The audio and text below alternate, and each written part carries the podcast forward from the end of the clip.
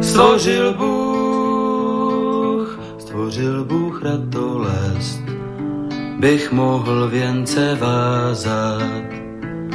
Děkuji, děkuji za bolest, jež učí mne se tázat.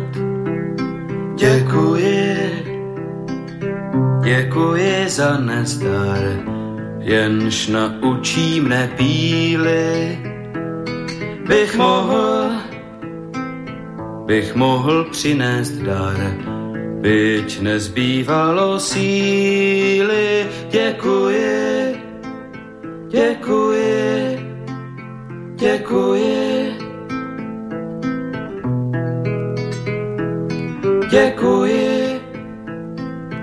děkuji za slabost, jež pokoře mne učí. Pokoře, pokoře pro radost, pokoře bez područí. Děkuji, za slzy děkuji, ty naučí mne citu, živým již, živým již žalují a křičí po soucitu děkuji, děkuji, děkuji.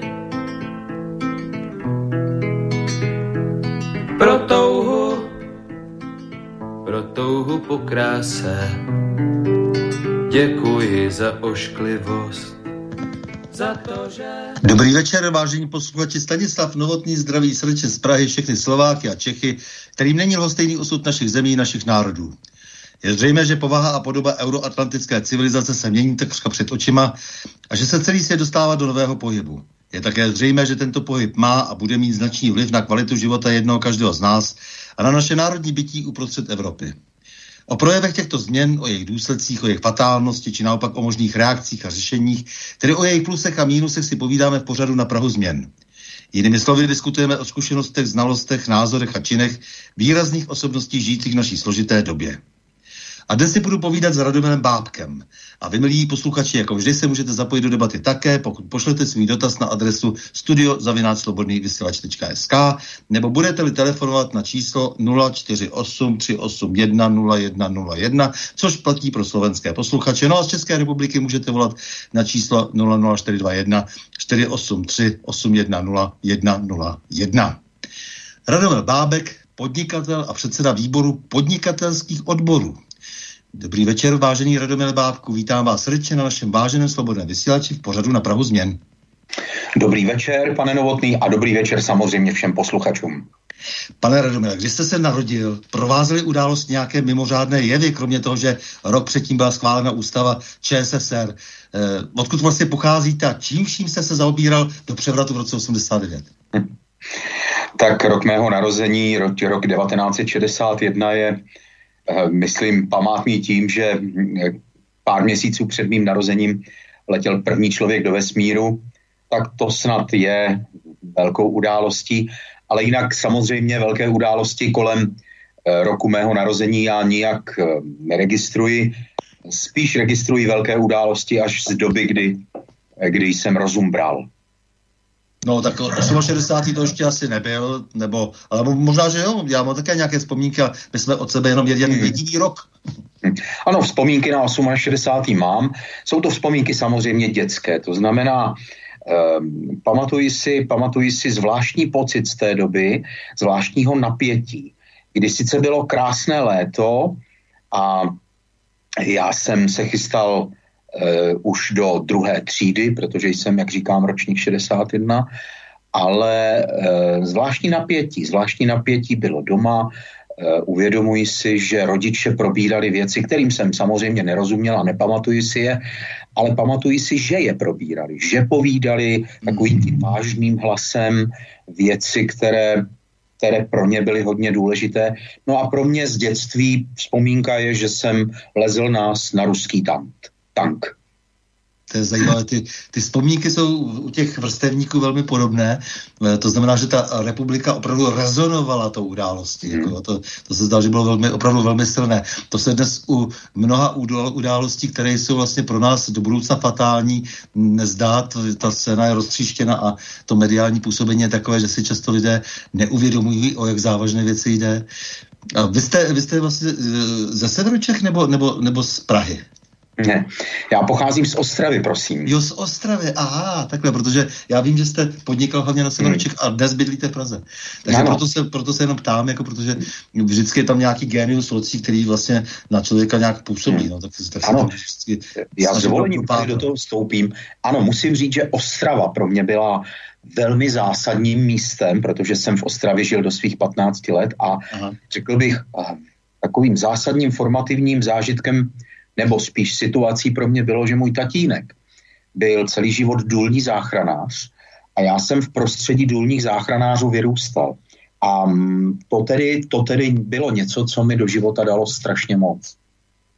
Eh, pro mě je to zajímavé proto, protože tady bylo, byla celá řada vlastně Ostraváků a jako by ta Ostrava dnes přinášela uh, svoje plody, uh, protože někdo mi to i vysvětloval, že to bylo tím, že se všichni uh, spíše museli dřív ohánět, pak že mohli ale hmm. vystudovat a že vlastně ta nová generace, hmm. která vzešla třeba z toho hornického prostředí, tak je, takže teď vlastně je mm, nejzajímavější a myslím si, že docela v rámci té republiky, že je spousta Ostrováků velmi aktivních a dá se říci, že jsou velkým přínosem.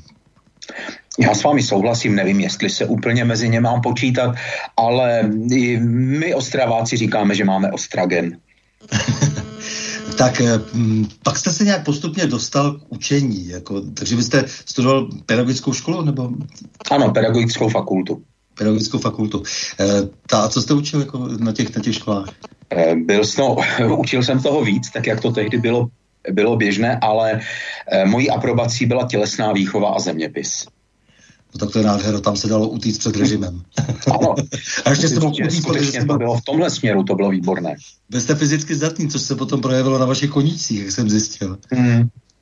Já jsem sportoval, sportoval vlastně celý život. Naštěstí jsem sportoval vždycky jen do té výkonnostní úrovně, takže eh, mám, musím to zaklepat, mám zdravé klouby, zdravé úpony a šlachy, ale eh, dělal jsem úplně kde jaký sport. V některých jsem měl i slušné výsledky, ale řekl bych především mě všechny sporty bavily.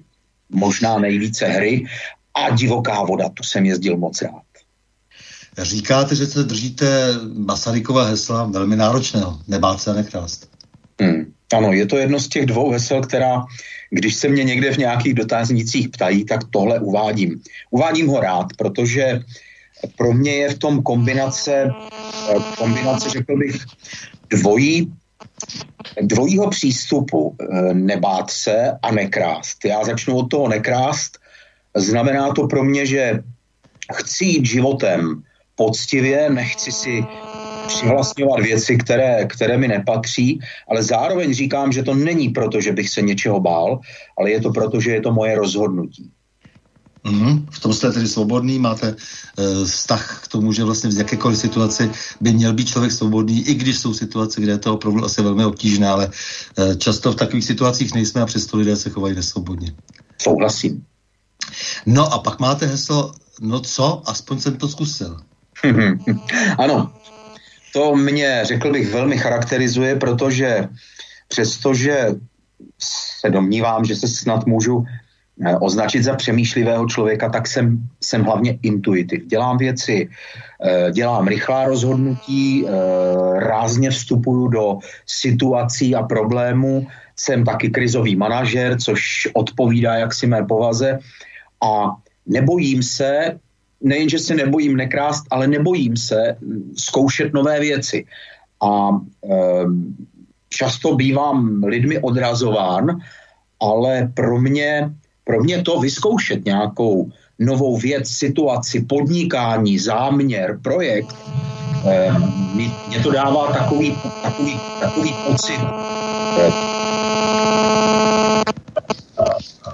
takový pocit, řekl bych, svobody, že mi za toto ten citát, který používám, no co, aspoň jsem to zkusil, ve chvíli, kdy se něco nezdaří, tak mi to prostě za to stojí. Eh, to znamená, že jste dobrodruh jako Nicholson, jestli tomu správně rozumím, protože si myslím, že to je citát eh, z přeletu nad kukačím jízdem. Je to ano. tak?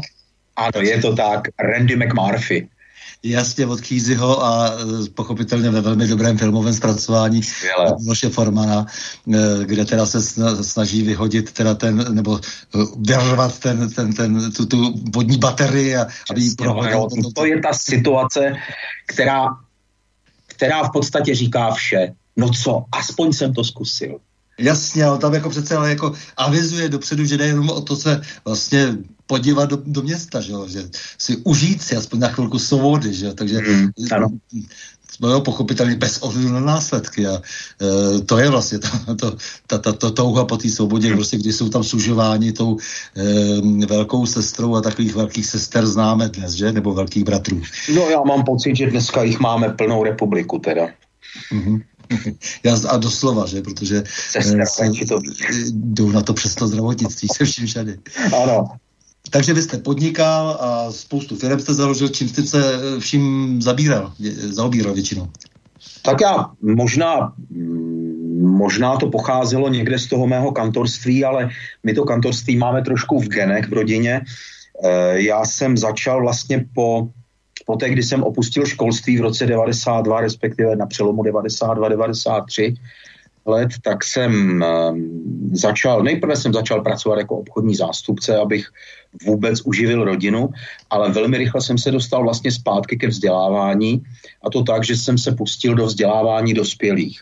To znamená různé, různá školení, kurzy, tréninky, eh, od těch nejjednodušších pro mě tedy, nejjednodušších, oni nejsou jednoduché, třeba obchodních, prodejních dovedností, až po ty složité a náročné, jako je manažerská psychologie, ehm, vystupování na veřejnosti a podobně. Musel jsem hodně v té době studovat, musel jsem sám projít nejrůznějšími, nejrůznějšími kurzy, vystudoval jsem, eh, dva roky jsem tady studoval eh, britskou, eh, britskou Open University Business School, kde jsem posléze pak učil protože hledali, hledali kantory pro ty, pro ty frekventanty těch, těch kurzů. A takže jsem se vrátil vlastně ke vzdělávání dospělých. Ale to se, to se rozvinulo e, velmi, protože se mi začalo dařit. Už na konci 90. let jsem začal být v tomhle směru úspěšný a budoval jsem vlastně svoji firmu e, a dnešní společnost Everesta.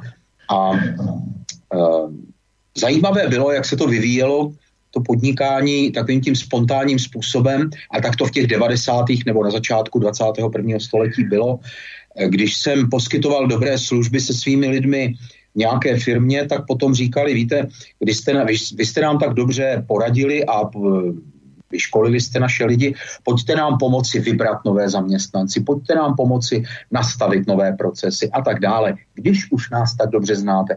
A tímhle spontánním způsobem se vlastně moje podnikání rozvíjelo. Mm-hmm, takže jste vlastně si osvojil vystupování na veřejnosti. Já musím potvrdit, že jste velmi výřečný člověk a, a nebojíte se otevřeně mluvit a to si myslím, že je i určitý předpoklad pro vstup do politiky samozřejmě a vůbec tedy do společenského života. Umíte jednat extrovertně, což je důležité a takže můžete také zastupovat nějaké zájmy. Ano, já děkuji tedy za ocenění mých schopností. Jsem, uh, musel jsem samozřejmě na sobě i pracovat. Z velké části je to talent, nějaký retorický, řekněme, řečnický talent, ale uh, já jsem přesvědčený, že všechno, všechno, co člověk má dáno od Boha, tak je nutné rozvíjet a pracovat na tom. Takže jsem pracoval na svých retorických dovednostech a nejen na nich, tak uh, jsem se dopracoval k tomu, že můžu dnes přednášet před plnou aulou vysokoškolským studentům nebo na velké konferenci nebo vystupovat na velké demonstraci. Bez toho by to samozřejmě nešlo. No takových lidí je velmi potřeba, protože Eh, se sice tady stalo jakými si profesionální e, řečníky, až bych řekl, že vanili spíš tedy e, omezené množství lidí a ti představují dnes takzvanou velkou politiku, takovou chlupatou politiku, dost už jako dneska. No, takže bylo by velmi dobře, kdyby tam pronikli lidé jako vy, aby možná tam řekli nějaké jiné věci, e, které občan netuší, nebo které by rád slyšel a rád by, aby taky se někdo prakticky těch věcí chopil. Takže o tom bychom si mohli taky popovídat, že vlastně vy jste taky angažován v politice. Ano, pane Novotný. Já musím říct, že nejprve jsem se začal angažovat, řekl bych, společensky. Asi před pěti, šesti lety nebo sedmi lety jsme s přáteli založili takovou malou asociaci podnikatelů a manažerů, ale postupem času jsme zjistili, že, že to je vlastně nedostatečné a že potřebujeme pro podnikatelské prostředí v České republice, řekněme, jakousi zastřešující organizaci. A to vedlo k tomu, že jsem vymyslel, vyprojektoval a vybudoval podnikatelské odbory. A abych získal pro podnikatelské odbory a pro české podnikání nějakou, řekněme, půdu, abych eh, získal pozornost, tak jsem musel začít vystupovat veřejně a psát. Přinutilo mě to, přinutilo mě to po mnoha letech sednout, eh, sednout k počítači a začít psát články, začít psát, psal jsem blog, um, a tahle publicistika mě vedla k tomu, že v některých letech mi vyšlo ve veřejných, ve veřejných sdělovacích prostředcích třeba 60-70 článků za rok, mm-hmm. což je docela porce pro člověka, který se tím tedy neživí. Jasně. Uh, ten přístup do, té, do, té, do těch médií máte pořád stejný, nebo eh, je, se objevily nějaké důvody, proč se vám mm. začalo zavírat to mediální pole? Ano, eh, jak říkáte, tedy ta otázka je velmi dobrá, protože nemám stále stejný přístup. Ten přístup do médií jsem měl, myslím, velmi dobrý a měl jsem, nebo doufám, že mám stále vybudované, myslím, dobré jméno u mnoha novinářů a v mnoha titulech. Ale uh, protože jsem se rozhodl letos na jaře poprvé po 30 letech nejrůznějších výzev přijmout výzvu a vstoupit do politiky, a vstoupím, vstupují do politiky na kandidáce Trikolora svobodní soukromníci. A zatímco až dosud, nebo do tohoto rozhodnutí jsem měl velmi otevřené dveře do skutečně mnoha titulů, tedy především internetových, ale velmi čtených, tak po tomto rozhodnutí se mi dveře do téměř všech těch titulů zavřely a jejich eh, redaktoři či šéf-redaktoři mi eh, slušně a řekl bych i přátelsky, ale oznámili, že eh, s tímto, jak si s touto značkou, pod kterou já kandiduji, mě nebudou dále zveřejňovat. Mm-hmm. Takové jedno velké rudé právo začíná být ten mainstream, ne? No, to víte, že mě to zamrzelo, Myslím si, že um, někteří z nich mohli respektovat to, že, že jsem schopen napsat článek, který je jaksi stále v tom duchu podnikatelském, v kterém jsem psal vždycky články, že to nebude článek politický, ale bohužel tak se prostě rozhodli. Říkáte, že podnikání je pro vás životním stylem a že no. nechcete být nezávislí. Eh, mně se líbí to slovo podnikání, podnikat, ono totiž má daleko širší význam než všechny ty anglické eh, náhražky, eh, protože to české podnikat je vůbec cokoliv podniknout přece. No, nejde jenom to dělat biznis. Ano, ano. Se mi líbí, když hovoříte o podnikání, protože já už mám docela těch eh, amerikanismů, zejména teda v tom hmm. jazyce dost a podnikání je staré české slovo, prostě jste podnikl třeba jenom výpravu, jste podnikal výpravy do hor, například. Takže to ano. se mi líbí že to životní styl, ano, podnikat se má prostě a neznamená to hned, že zakládám kvůli tomu SROčko. Hmm. Já, já musím říct, že ano, mě to těší, že to takhle říkáte. Já to skutečně tak cítím. Slovo podnikání mám taky moc rád. Protože na rozdíl právě od těch různých třeba anglických výrazů nebo e, jiných, e, v tom českém pojmu je aktivita. Mm-hmm. To slovo podnikat v sobě má už tu aktivitu. Je to, to slovo samo o sobě je nositelem nějakého děje. Zatímco slovo business není nositelem děje. Je pouze yes. věcným označením. A v tomhle já vnímám ten rozdíl, respektive to, to, jak přistupujeme k podnikání v České republice já z podstaty toho, co dělám už 30 let, tedy že se pohybují v podnikatelském prostředí a radím podnikatelům a jejich lidem a, a tak dále. A především, jak si eh, z podstaty toho, že už čtyři roky buduju a řídím podnikatelské odbory, jsem tedy v kontaktu s tisíci a tisíci podnikateli a živnostníky, tak musím říct, že uh, jsem zcela skálopevně přesvědčen, že základní, základní motivací k podnikání drtivé většiny lidí, kteří začnou podnikat, není touha zbohatnout, ale potřeba být nezávislý, stát na vlastních nohách, dělat si svoje rozhodnutí, nést si za ně odpovědnost. Takže můžu se rozhodnout špatně, ale je to moje rozhodnutí. Mít ano. úspěch a pak, aby to byl můj úspěch, anebo mít neúspěch a pak si za něj musím nést následky. Ale je to všechno jen na mě. A to je podstata podnikání. Ty peníze jsou totiž až na druhém, možná třetím místě.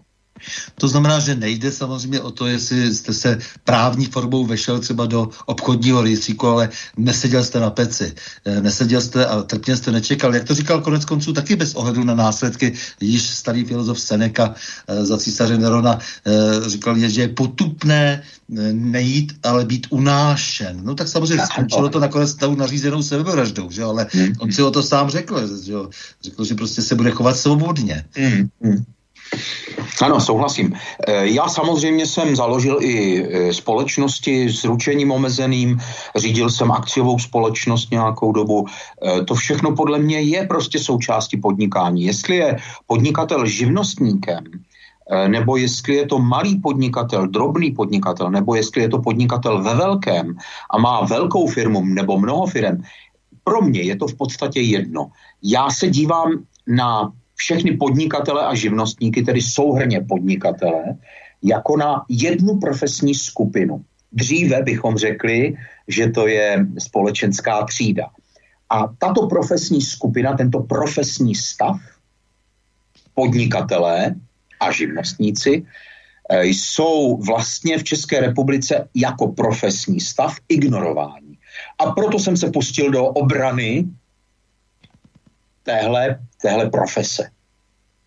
Ano, takže nejprve jste se zdokonil v podnikání, kdy jste se vlastně e, vyučil ve všech těch oborech potřebných psychologie, sociální psychologie a tak dále, krizový management a pak jste se teda dal ve velké vlastně do e, obrany zájmu lidí, kteří často e, tato školení sice postrádají, ale dělají poctivou práci a podnikají v úplně nějakém jiném oboru a vy jste se stal jejich ústy vlastně. To znamená, že jste založil ty takzvané podnikatelské odbory, což je velké překvapení, protože to je dá se říct, tři roky eh, na trhu nějaké novum a vy samozřejmě, protože jak eh, jsme si už spolu říkali, eh, podnikání nebo respektive odbory bývají spojeny jenom s tou obranou zaměstnance proti podnikatelům vlastně, jste musel v té nějaké jiné situaci, která v této země, začít hájet samotné podnikatele a živnostníky.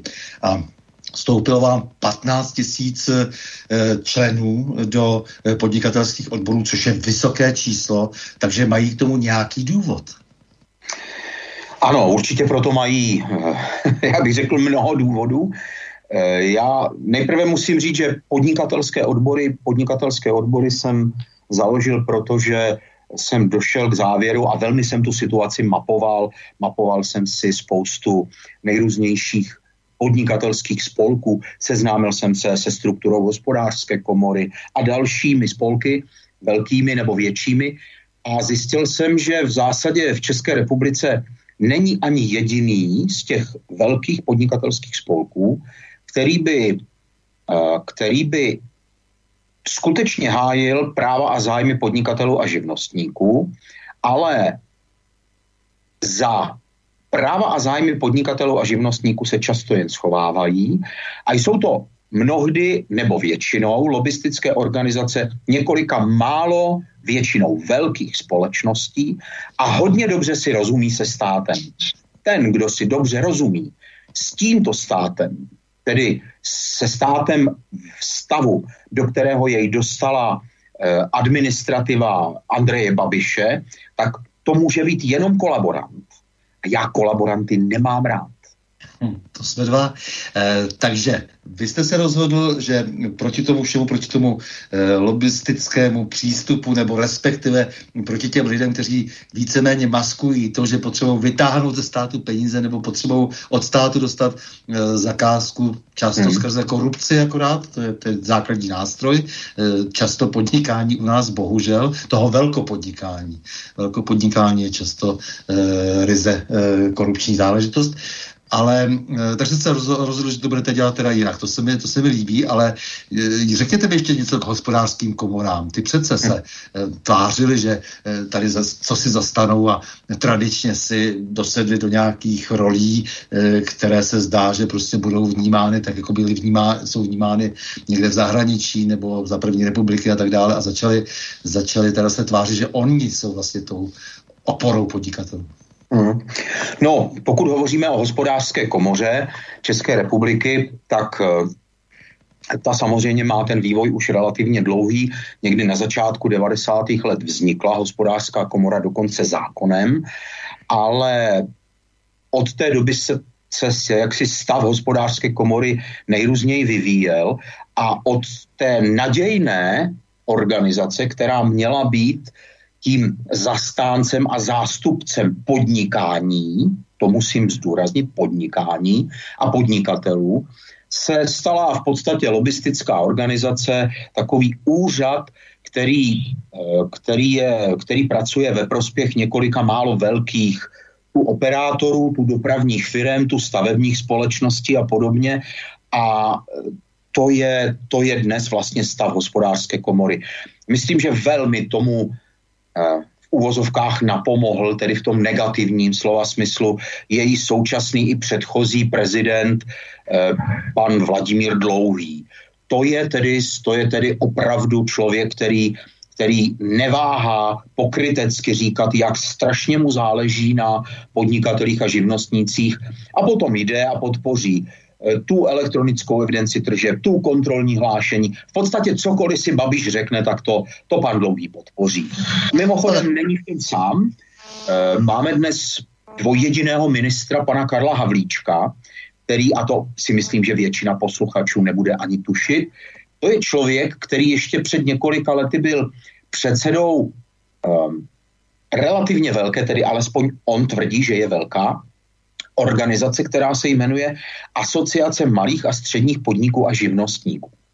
Tak prosím, pod tímto názvem pan Karel Havlíček v době, kdy byl jejím předsedou, přesně tak jako pan Dlouhý podporoval elektronickou evidenci tržeb jednoznačně namířenou proti těm nejmenším podnikatelům a živnostníkům v gastru, obchodu a podobně. Podporoval kontrolní hlášení, což je zvrácenost, jestliže je tento nástroj používán pro malé podnikání, prostě podporují, podporovali cokoliv, jen si Andrej Babiš řekl. A Karlu Havlíčkovi se to velmi vyplatilo. Vyšplhal po zádech těch malých podnikatelů a živnostníků až do Babišovy vlády, kde řídí dvě ministerstva. Mm. A podle toho taky trochu vypadá, ta no. obě ministerstva speciálně. Ano. Eh, zvláště když se podíváme na ministerstvo eh, dopravy, tak člověk se nestačí divit, co všechno se tam podařilo eh, vlastně zabrzdit, zastavit. No. To, co tam všechno pan Řebíček, když si hmm. slavný to minister dokázal nasmlouvat, tak to jede všechno dál a neopravil vůbec. To znamená, pokračují vlastně v podstatě ve zločinu. Já myslím, že za všechno mluví, když, když si uvědomíme, že tato a předchozí vláda, tedy Babišovi dvě vlády, mají eh, za sebou v dopravě úspěch v úvozovkách 4 kilometry dálnic, nových dálnic ročně průměru. To je přece katastrofa, to je směšné. Zatímco se ve stejné době, tuším, v Polsku stavilo asi 2000 kilometrů. Tak no, je to prostě, opravdu je to úplně směšné. Mm-hmm. Tak eh, pojďme teda teď vlastně k tomu tématu už samotnému, protože posluchač si udělal obrázek o tom, kdo jste a že vyprávíte ty věci prostě opravdu s určitou autoritou, zkušeností, znalostí. O to vždycky jde, abychom tady představili vlastně v tom pořadu toho člověka komplexně, aby bylo jasné, že to není někdo, kdo si jako jakýsi pomatený pirát někde vymýšlí, protože si přečetl nějakou brožuru.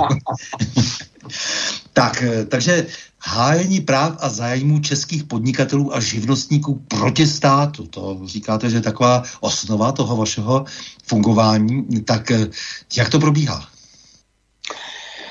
Tak eh, nejprve musím říct, je to strašně těžké. Je to boj s větrnými mlýny. Tím, že nejsme v politice, protože jsme apolitická organizace, podnikatelské odbory, tak veškeré naše možnosti jsou v mluveném slovu, tedy vystupují, kde můžu, kam mě pozvou a celku do voleb, tedy do tohoto volebního klání mě zváli do české televize, do českého rozhlasu. Byl jsem tedy i v těch mainstreamových médiích relativně často. E, musíme, nebo nejen já samozřejmě, ale musíme hodně psát, publikovat a především mapujeme, mapujeme e, jaksi dění v podnikatelském prostředí, dostávají se k nám problémy, které mají podnikatelé a živnostníci, především důsledky kontrol, důsledky různých opatření státních nebo vládních. A my to zpracujeme v podnikatelských odborech a potom eh, vyvíjíme tlak na státní zprávu, tedy především na ministry. Takže právě třeba v době koronakrizové jsem byl na mailu téměř permanentně eh, s Karlem Havlíčkem, ministrem průmyslu a obchodu, s paní Šilerovou, ministrní financí.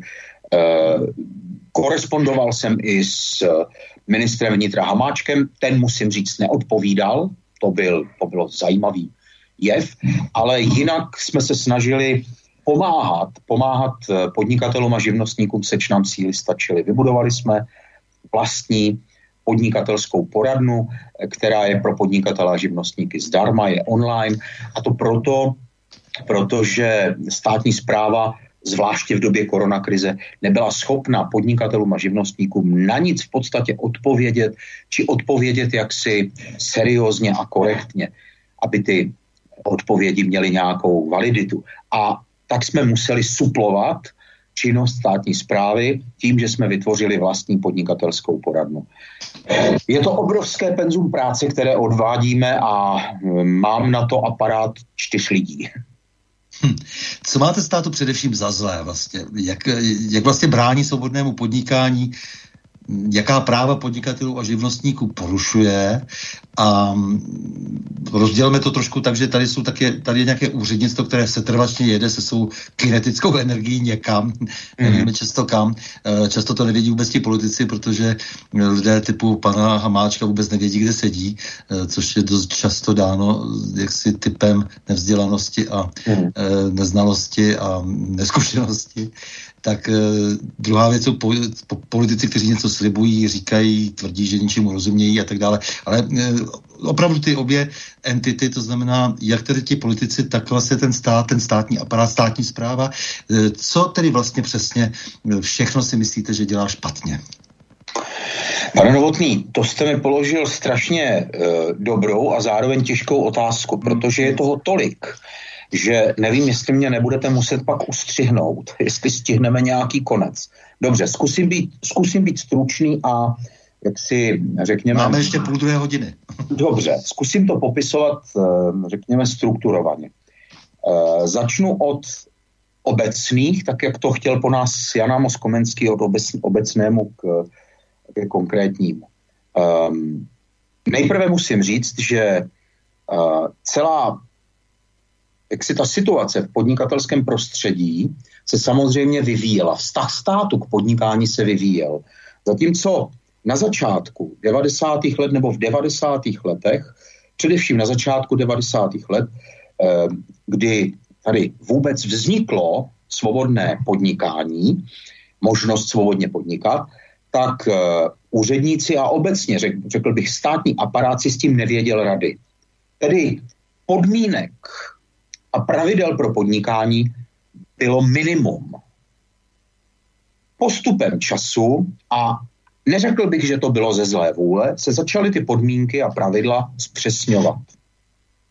Jenže tak jako kivadlo dějin minul tento jev tu rovnovážnou polohu a začal se překlápět na druhou stranu pro nás tedy do té negativní polohy.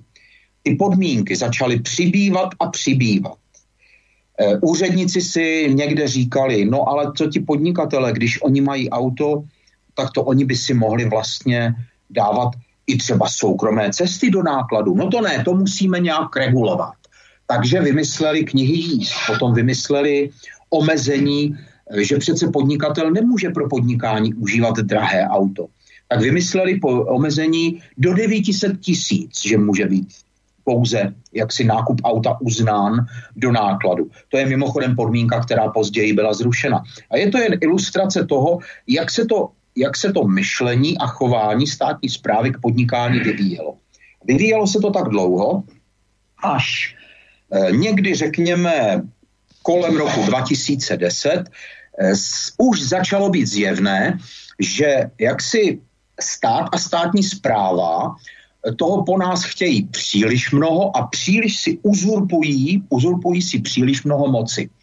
Právě v té době někdy jsme zakládali asociaci podnikatelů a manažerů právě z těchto důvodů. To jsme nevěděli, ale co nás čeká. Protože teprve po roce 2013, respektive 14, po nástupu Andreje Babiše k vládě, a já vím, že tu vládu vedl Bohuslav Sobotka, ale tvrdím a trvám na tom, že to byla vláda Andreje Babiše. On ji ovládal a on byl ten, kdo zaváděl všechna ta negativní opatření.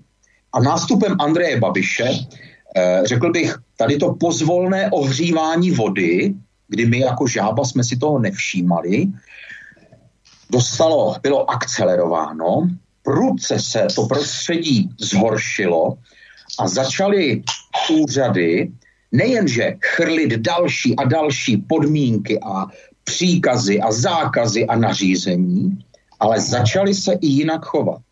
A začali úřady a úředníci zneužívat, nejen využívat, ale zneužívat těch různých zákonů, opatření a vyhlášek tak, aby ty podnikatele, tedy mluvím o malém a středním podnikání a o živnostnících, aby je zmáčkli.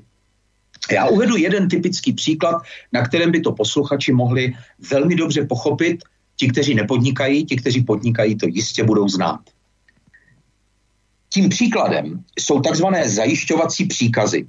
To je to, čemu se lidově v médiích říká zakleknutí. Že finanční zpráva na někoho zaklekla. Tak to je takzvaný zajišťovací příkaz. Zajišťovací příkaz je eh, nástroj, který má k dispozici finanční zpráva k tomu, aby pokud eh, firma, protože v zásadě se to týká téměř výhradně firem, neboť jde většinou o, opr- o obrovské peníze. Pokud firma začne eh, dlužit velké peníze státu na DPH, odvodech a jiných, jiných eh, poplatcích a státní zpráva, tedy finanční zpráva, eh, dojde k závěru, že nejsou ty peníze dobytné, tak zavře tu firmu tím způsobem, že jí zastaví účty, zablokuje účty, eh, zastaví její majetek, tedy zablokuje její možnost eh, nakládat se svým majetkem a tím tu, tím tu firmu v podstatě, eh, v podstatě umrtví. To je nástroj, který má být a vždycky byl absolutně posledním řešením.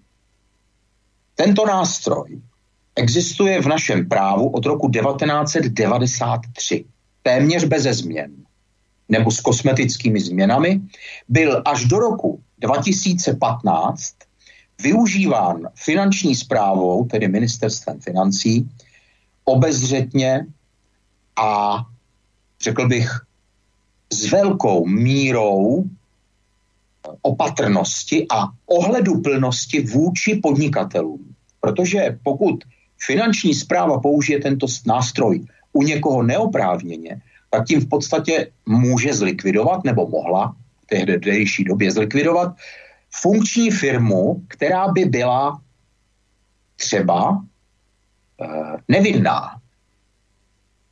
Až do roku 2015 tedy měla vždycky finanční zpráva tento nástroj k dispozici a nikdy nikdy za těch 25 let, respektive 22 let existence toho, tohoto nástroje jsme se nedočetli nikde o zneužití toho nástroje, o tom, že by někdo podal žalobu na finanční zprávu, tedy na stát, že na něj bylo takzvaně zakleknuto neoprávněně. Tak eh, o těch zakleknutích už jsme si často i četli, to dokonce... A to se, ano, a to se změnilo v roce 2015. Eh, právě, eh, takže tady říkáte, že přičítáte daleko větší vinu vlastně samotnému politickému vedení státu, tedy Andrej Babišovi a jeho zájmům ale eh, řekněme si také zároveň, že eh, ona ta státní zpráva, proto jako to vidím trošku dvojkolejně, ona ta státní zpráva se postupně napojovala zejména na úředníky Evropské unie a eh, vytváří si vlastně tak vlastně svou vlastní strukturu, která už začíná být nadnárodní vlastně uvnitř našeho hmm. vlastního státu vlastně proti občanská, proti, stojí proti občanům České republiky. No a vedle toho samozřejmě pak jsou politici, kteří pravděpodobně ještě více akcentují to, co jim, to, co jim přijde vhod, ale samozřejmě vůbec nikdy nebrání eh, tomu, co tady postupně vzniklo, jak prorostla vlastně ta státní zpráva eh, s, dá se říct, se zprávou eh, Evropské unie, zvláště za tak slabých premiérů, kteří také nevěděli ani pořádně, na, kde sedí, jako byl třeba Bohuslav Sobotka nebo Gross a takovýhle lidé, to, to prostě vůbec to, to člověk nemůže vůbec brát ani vážně, protože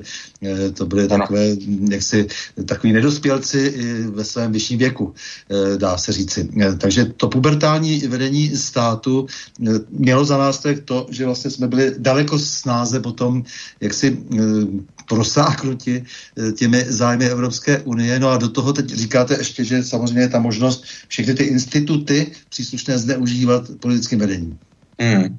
Ano, tady to byl, ten příklad jsem uváděl proto, že to je skutečně typický příklad toho, jak státní zpráva v posledních osmi letech zneužívá ty nástroje, které má k dispozici, ale má je k dispozici jako jakési, řekněme, jakési poslední záchranné lano, aby něčemu zabránila.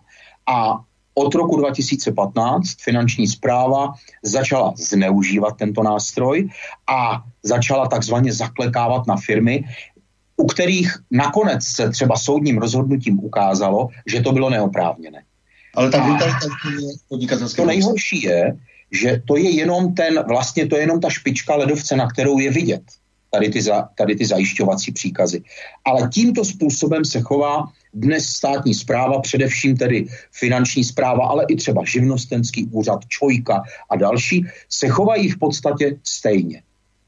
Oni totiž řadoví úředníci dlouho ještě po nástupu Andreje Babiše se chovali dobře, chovali se korektně, na kontrolách eh, se chovali tak jako dříve, to znamená, kontrola nikomu není příjemná, ale ti kontrolující úředníci hledali, zjišťovali, zda je stav té firmy v pořádku, zase, zda se firma chová správně a nehledali účelově, Eh, na čem by toho podnikatele nachytali. A to se s nástupem Andreje Babiše změnilo a ti lidé jsou dnes školeni k tomu, aby hledali záminky, skutečně záminky pro to, aby mohli toho podnikatele eh, pokutovat, sankcionovat. Ni o nic jiného v podstatě dnes nejde. E, nějaké ještě další příklady, jako nějaké zneužité instituty nebo e, nepatřičné akcenty, co ještě můžeme tak spočítat jako u toho, u toho zlého chování státu? E, ono je, to, ono je to opravdu, to prostředí je tak prorostlé tím, tou špínou toho, jak se stát nepřátelsky chová k podnikatelům a živnostníků, že bych mohl jmenovat obrovské množství. Můžu začít tím, jak se změnily nejrůznější zákony, třeba třeba daňové předpisy, eh, mohl bych mluvit o tom, jak eh, jak, co, co všechno stát vyžaduje po podnikatelích a živnostnících, jak rok od roku přibývá té byrokracie, které musí ti podnikatelé a živnostníci věnovat svůj čas. Eh, můžeme mluvit o tom, jak právě o, o kontrolách, jak přibývá a přibývá kontrol, protože se zvolí, protože stát jak si definuje další a nové podmínky, které musí ti podnikatelé a živnostníci plnit. A ne, nemohu minout ani to, že nakonec uvědomme si, jaký je vztah, nebo jaký je vztah, nestav, ale jaký je vztah mezi podnikateli a živnostníky, mezi podnikateli a státem. Podnikatelé pro stát dělají obrovské množství služeb, vykonávají, které vykonávají zdarma na svůj účet a ještě pod hrozbou sankcí. Veškerá personální agenda, veškerá, veškeré statistiky, výběr daní, nikdo si to, to, si, to si neuvědomí běžný občan, ale výběr daní v této zemi realizují podnikatele a živnostníci pro stát. Ale zdarma a ještě pod sankcí, pod hrozbou sankcí. Tak takový je stav podnikání v České republice. Eh, co se stalo vlastně s tím slibovaným volným trhem v průběhu minulých 30 letech? Eh, eh, protože přece jenom si pojďme trošku zahistorizovat, ono je to důležité, najít nějakou tu nit, abychom se nenasadili příhlavu jenom třeba jednomu premiérovi, protože eh, byly tady nějaké naděje všech, kteří chtěli svobodně podnikat po eh, převratu v roce 89. Ale pak eh, samozřejmě ten trh začal někdo vlastnit postupně, že privatizace velká, malá, restituce, kampeličky, trochu si nažijeme do kapsy a vě, realisticky si vyhodnotíme, co se stalo už v 90. letech. Potom hmm. se prodaly hmm. banky do zahraničí. Všechno to má svoje ne, neuvěřitelné důsledky, prostě, které se nedá ani běžný smrtelník si to ani neuměl tedy vyhodnotit, ale samozřejmě tady byli konkrétní lidé a to s naší ekonomikou udělali. Ano, já s vámi souhlasím. My to vidíme, respektive my, kteří se tím zabýváme, to vidíme, ale běžná veřejnost si nevšimne toho, že eh, vodovody v České republice snad ve všech obcích nebo ve většině vlastní francouzi a ti je vlastní takovým způsobem, že eh, pouze odvádějí, vyvádějí peníze, které tím vydělají, ale do samotných vodovodních řádů už neinvestují a jednou, až je odprodají zpátky těm městům a obcím, a odtáhnou pryč, tak ty obce a města budou potřebovat miliardy a miliardy na to, aby ty vodovodní řády opravili, aby byly vůbec schopné dalšího provozu. A Vodovody a kanalizace, samozřejmě celý ten systém. Jako, jo, to, ano, to je... máme vylidněná centra, eh, centra, kde fungují jen možná restaurace a kavárny, ale běžné obchody ne, třeba s potravinami. Eh, na běžný obchod s potravinami na náměstích českých měst téměř nenarazíte, protože všechno to stáhli na sebe řetězce. Já si pamatuju, jako malý nebo mladý si pamatuju, že se tady v české televizi pouštěl film, který se jmenoval Velký bazar. To bylo s tou skupinou Los Carlos a tam to byl, to byl byla situace, která nám tady nic neříkala za hluboké totality, kdy malý obchodník z bistru a, a prodejně bojuje proti tomu, aby mu naproti nepostavili, jak říkají, velký bazar, tedy, tedy supermarket. No a během několika desítek let jsme to měli tady. A tak bychom mohli pokračovat dál a dál. Ten obrovský nadnárodní kapitál v podstatě si roz, prodal nebo roz, je rozprodána tomu kapitálu Česká republika a malí podnikatelé a živnostníci, kteří tu zemi ale živí, jsou úplně na druhé koleji a stát se o ně nezajímá. A když se o ně zajímá, tak jenom co by jim ještě naložil. No ne, a tady je problém také ten, že stát se zbavil vůči třeba těm nadnárodním firmám, vůči zahraničí, eh, se zbavil vlastně jakékoliv síly tím, že se zbavil vlastního majetku, kterého se zbavovat neměl. Týká se to těch strategických firm, týká se to samozřejmě těch síťových firm, těch páteřních firm a tak dále. To přece hmm. jsou naopak věci, kde ten stát musí držet monopol. Eh, vidíme, co se děje, jak jste říkal, jako teda v té vodě, že například Slovinci ze zoufalství eh, si museli dát do ústavy teď, že má každý občan tedy na vodu právo a eh, zakázal jakékoliv soukromé provozování, to znamená spíš jenom kom, s místní zpráva nebo, nebo stát smí zpravovat vodovody jak kanalizace. Eh, takže je vidět, že všichni si začínají a pozdě dost uvědomovat, že stát je najednou bezbraný, to znamená nezajišťuje tu základní infrastrukturu, která by měla potom sloužit také podnikání mimochodem. No a na druhou stranu prostě nechal vysát, a to je zase ten problém, ten opačný extrém eh, toho eh, bezbřehého kapitalismu nechal vysát zcela republiku, nechal udělat z nás kolonii, eh, de facto ono, potom ten stát jako taky dost dobře se nemůže vlastně ničeho moc domáhat, může opravdu tísnit jenom ty malé. Hmm. Ano, já s vámi souhlasím, pane Novotný, protože vy jste teď použil pojem, který, eh, který bude možná některé posluchače trošku tahat za uši a dráždit je, ale on vlastně je to pojem, který eh, velmi dobře eh, koresponduje se stavem České republiky vůči velkým zemím a vůči třeba Evropské unii. A to je kolonie. Ehm, když to slovo použiju v, v diskuzích třeba se svými dětmi, které, kterým je 30 plus, řekněme, tak se na mě budou zlobit a budou říkat, tati, to je, to je přepjatost, my nejsme žádná kolonie, přece podívej se, teď my tam můžeme hlasovat v Evropské unii a podobně. Ale to slovo kolonie nás vystihuje v tom smyslu, eh, tedy jak si, když to vezmeme jako komparaci k nějakému, eh, nějakému stavu kolonií, tak jak vypadaly za třeba v 19. století. Ehm, jsme kolonie, protože eh, ti, kteří sem přišli zvenčí, tak si tady vybudovali z našich zdrojů, si vybudovali svoje velké až obrovské podnikání. A co je nejdůležitější, tak ovoce toho podnikání vyvážejí ven. Ono nezůstává tady. To je to, co já říkám a tvrdím, že Nejlepším vývozním artiklem České republiky jsou peníze. Nejsou to auta, nejsou to boty, není to cukr, protože ten nám zakázali vyrábět, nepochopitelné, vůbec nechápu, jak mohlo k tomu dojít, ale je to tak, dnes vlastně nejlepším vývozním artiklem České republiky jsou peníze. Mně, když někdo řekne, jak Evropská unie pro nás je výhodná finančně, tak na to já musím říct, reaguju vždycky podrážděně, protože ano, já vím, že Evropská unie nám sem poslala za sedm let, v průběhu sedmi let, v tom rozpočtovém období, asi 700 miliard korun.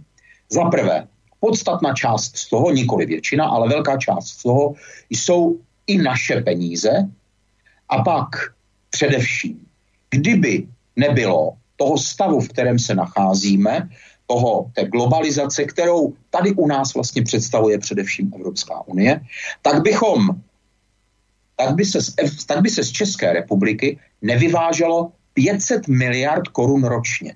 No a srovnáme-li to jaksi s těmi 700 miliardami za sedm let, tak se domnívám, že teda máme výrazně, výrazně zápornou bilanci. No dividendy banka, z banka, z banka vlastně... Pozor, v těch pětistech miliardách nejsou dividendy. No jasně, di, dividendy si odhadují na připočítáme... 400 miliard minimálně. No, jasně. A jsme no. za chvilku na bilionu. Jsme na bilionu korun. Ono je zajímavý, ono je zajímavý, jak si rozebrat si, jak vlastně to vzniká. Z čeho vznikají tyhle ty peníze, které od nás odtékají. To většinou veřejnost vůbec netuší. E, mám se do toho pustit? No, klidně se pustí. Já jsem dobře, dobře, na dobře. jsem poslouchal, eh, že se pustíte. Eh, protože pojďme ještě jako si tohleto mm-hmm. krátce vyhodnotit pak bychom si měli ještě jednou vrátit opravdu k té historii. Ono je to nutné, protože se nedá z toho utíct, protože je fakt, že eh, tady jsou nějaké příčinné souvislosti. Teď jste se třeba dotkl cukru, no tak tady někdo vyjednával nějaké přístup, v nějakých přístupových rozhovorech podmínky, za které vstoupíme do Evropské unie, třeba pro zemědělství speciálně. A to mm-hmm. už v druhé, v mhm. druhé polovině 90. let tady je série vyníků, kteří, kteří prostě připravili tu půdu, eh, které, na které dnes jsme a která vlastně tak žhavá. Uh, jistě, je to tak. Já ty výniky nedokážu tedy pojmenovat, protože nevím, kdo ta jednání vedl, ale pro mě je absolutně nepřijatelné a považuji za fatální, že naši zemědělci Například, souča- například současný minister zemědělství a, a tehdejší minister zemědělství Lux. Tak, jasně, takže například, například. aspoň tahle jména známe. Ale považuji skutečně za fatální, že čeští zemědělci, když už tedy připustíme, že v zemědělství e, jsou potřebné nějaké dotace, jinak k dotacím já, si, já, já mám velmi odmítavý, výrazně odmítavý postoj, tak když už připustíme, že tedy jsou v zemědělství dotace, jak je možné, že čeští zemědělci mají dotace výrazně nižší než francouzští, španělští, italští, holandští a já nevím, jací ještě. No to je přece úplně úplná zvrácenost. E, to je, to je něco, co, co vůbec nechápu, že někdo mohl připustit. E, mluvili jsme o cukru, my jsme byli cukrovarnická velmoc, jak to, že nám zakázali vyrábět cukr. E, po vstupu do Evropské unie nesmějí naši vinaři rozšiřovat svoje vinice. No to jsou to jsou tak omezující opatření, že nemůžu mluvit o ničem jiném, než o diskriminaci České republiky. Zmínil jste cukr, tady šlo normální banditismus, protože například francouzští eh, cukrovarníci eh, si koupili cukrovar, eh, který eh, jednoduše vymontovali a odvezli, jenom prostě likvidovali konkurenci tak, abychom se nebyli schopni už vrátit na eh, to eh, ano, ano, ano. pole biznesu. Takže, takže zlikvidovali prostě jednoduše ty výrobní prostředky samotné. No, ano, ano. No, je to, je to, to zemědělství je toho, myslím si, opravdu velkou ukázkou, ale ono to není jenom jediné, no. Každý uh, obor, každý obor prakticky. Ano. Hlavně, hlavně průmysl, průmysl dostal no, průmy, Ano, jsme průmyslová, velmi průmyslová země, dokonce jsme považováni za nejprůmyslovější zemi Evropy, co do tedy části uh, nebo podílu průmyslu na HDP, ale on ten náš průmysl je trošku navoněná bída. Je to ten náš průmysl tvoří z velké části nějaká prvovýroba nebo naopak zase montovna. A ani jedno není dobře, protože nám tady chybí ten výrazný prvek inovativnosti, než by Češi nebyli schopni inovací. Naopak, máme na to buňky, jsme na to dobří.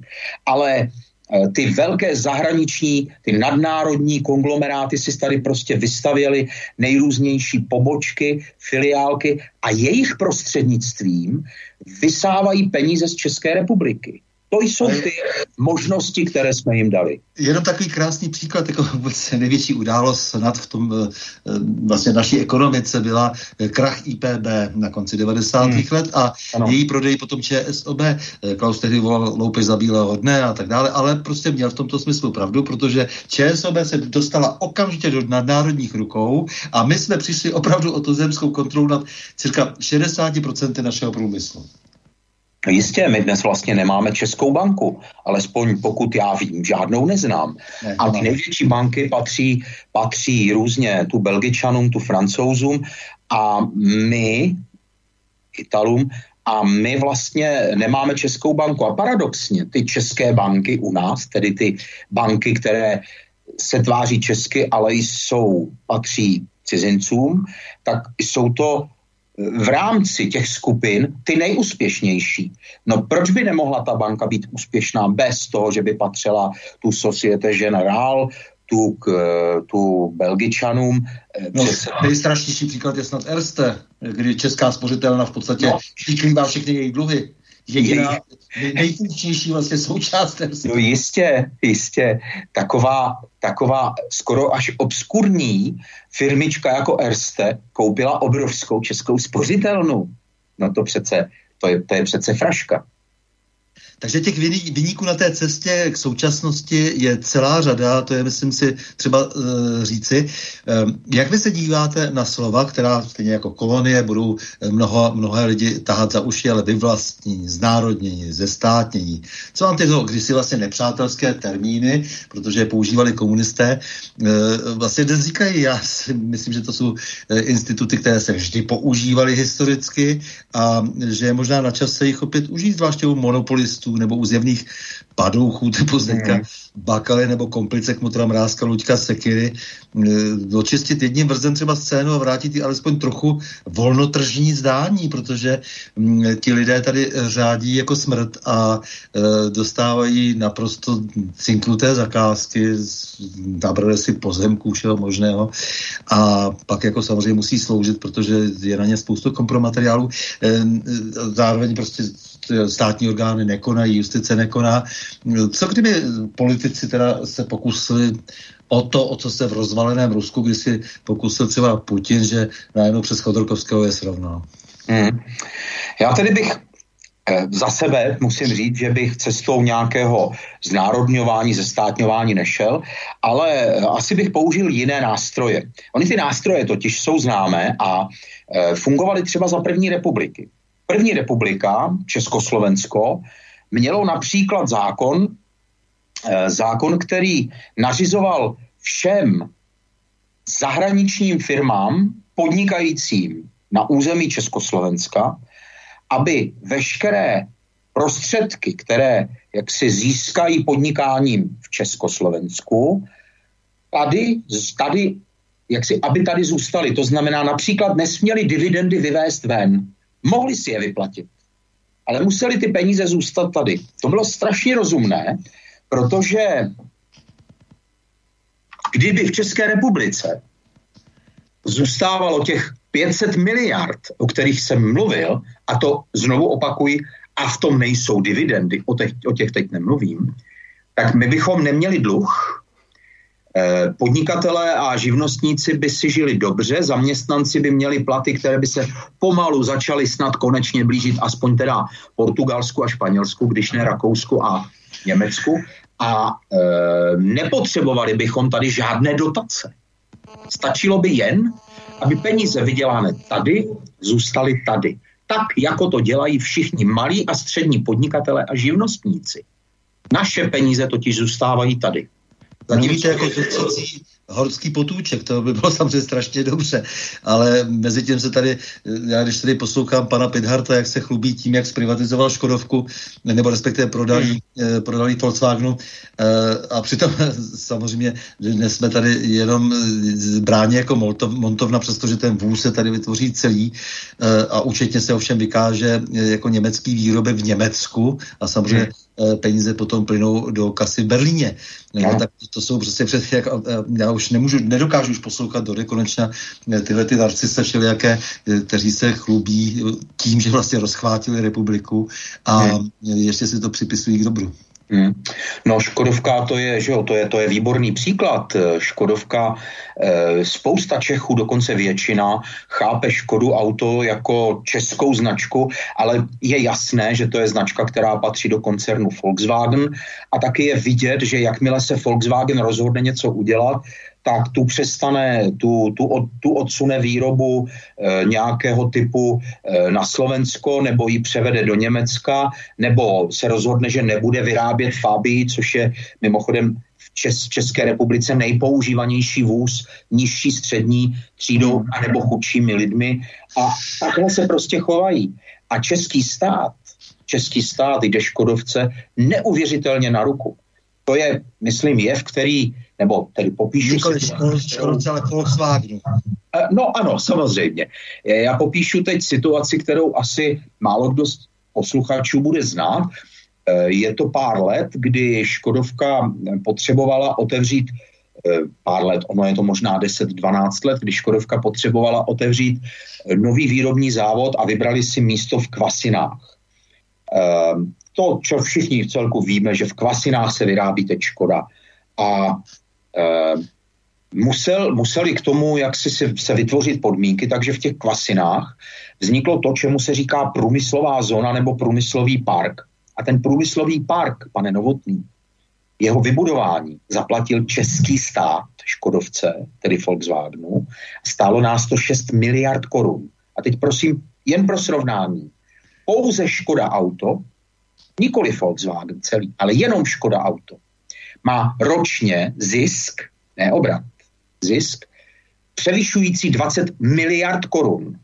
Takže my, daňoví poplatníci, jsme německým majitelům zaplatili vybudování průmyslové zóny, aby oni tam mohli vyrábět, dali jsme do toho 6 miliard a oni mají ročně zisk, za který by si tu zónu zaplatili každý rok novou třikrát až čtyřikrát tak takhle funguje to, jak si v úvozovkách podnikání těch velkých.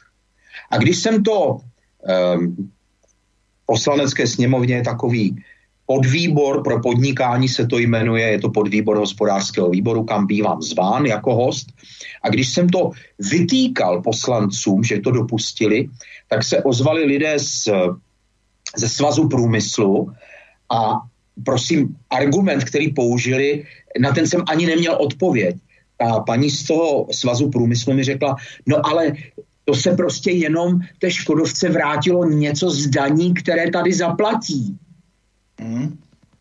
Slyšel jste někdy o nějakém živnostníkovi, který, kterému by stát dal něco zpátky z jeho daní? Ne. To jsou to prostě plané argumenty, plané, to jsou plané žvásty, které mají uchlácholit tu veřejnost. Prostě zaplatili jsme 6 miliard Škodovce, která má 20 miliard zisk každý rok. No, proměnili jsme zemi v montovnu a e, peníze plynou úplně někam jinam, že? Hmm. E, protože jsme všude dávali daňové prázdniny a ano, tak dále. Ano, ano, to, to ano. má zase nějaký svůj vývoj. Takže nejsou to jenom ti poslední, kdo za to můžou, je to dlouhodobý vývoj, ale hlavně ten problém já vidím v tom, že jsme se zbavili strategických podniků. Strategické hmm. podniky stát musí držet a ta, já jsem taky tak jako poslou, bylo to jako, tak, jako taková libá píseň, tedy v těch e, začátku 90 let, jak vlastně ten podnikatel bude lépe zpravovat ten majetek, ale oni ty podniky byly prostě normálně ukradeny. Ty podniky ukradli lidé, kteří měli pouze informace, často to byli lidé naprosto nekvalifikovaní a hloupí, kteří byli jenom ideologicky dobře kovaní. To jsou ti lidé, kteří potom hned obratem po dohodě rychle za pusinku prodali zprávy strategické firmy a teď jsme prakticky nazí.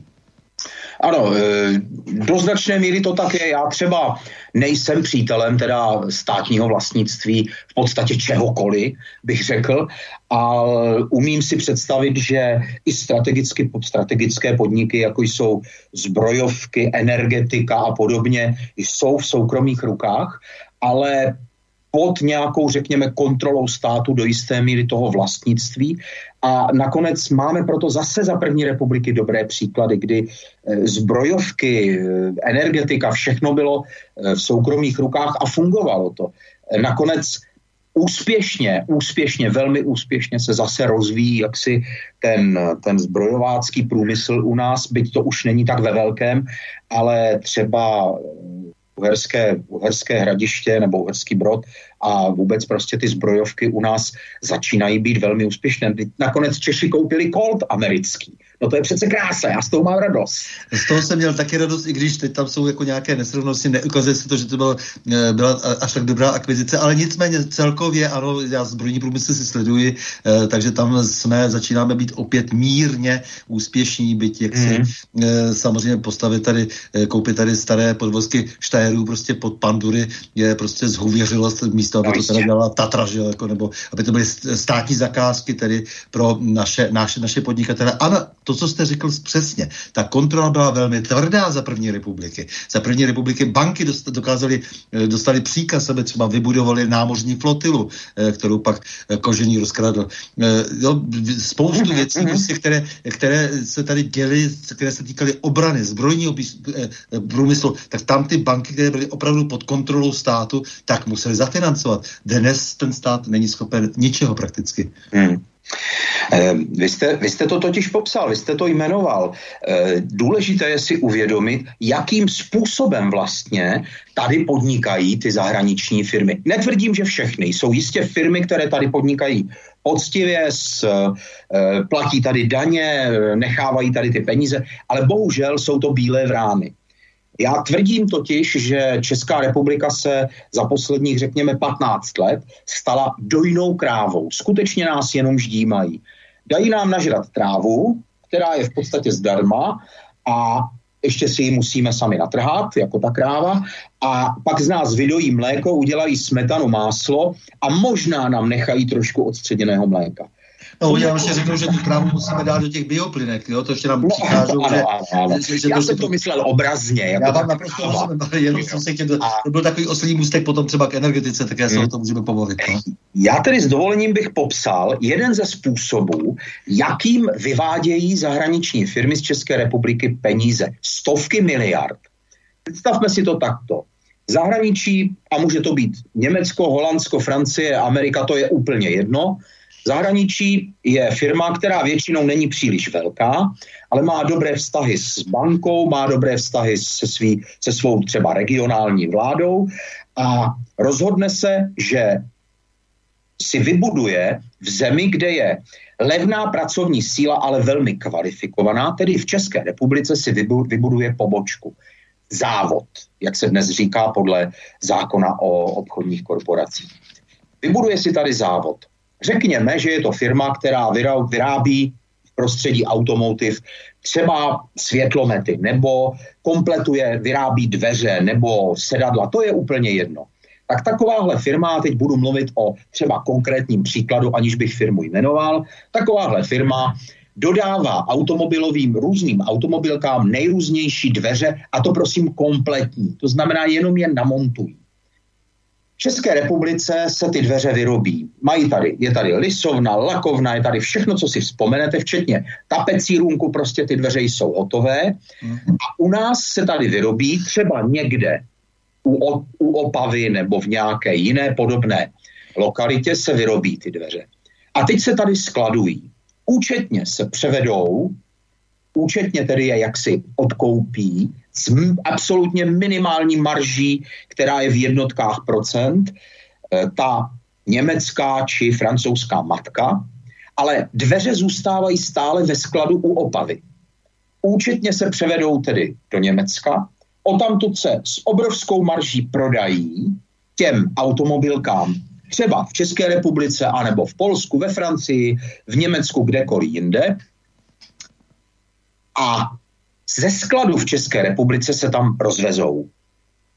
Veškeré peníze, veškerý zisk se realizuje pouze v té matce a v České republice, v, té, v tom závodě, který to všechno vyrobil, uskladnil, odvezl, zúčtoval a tak dále a tak dále, zůstane jenom drobná marže, aby se neřeklo.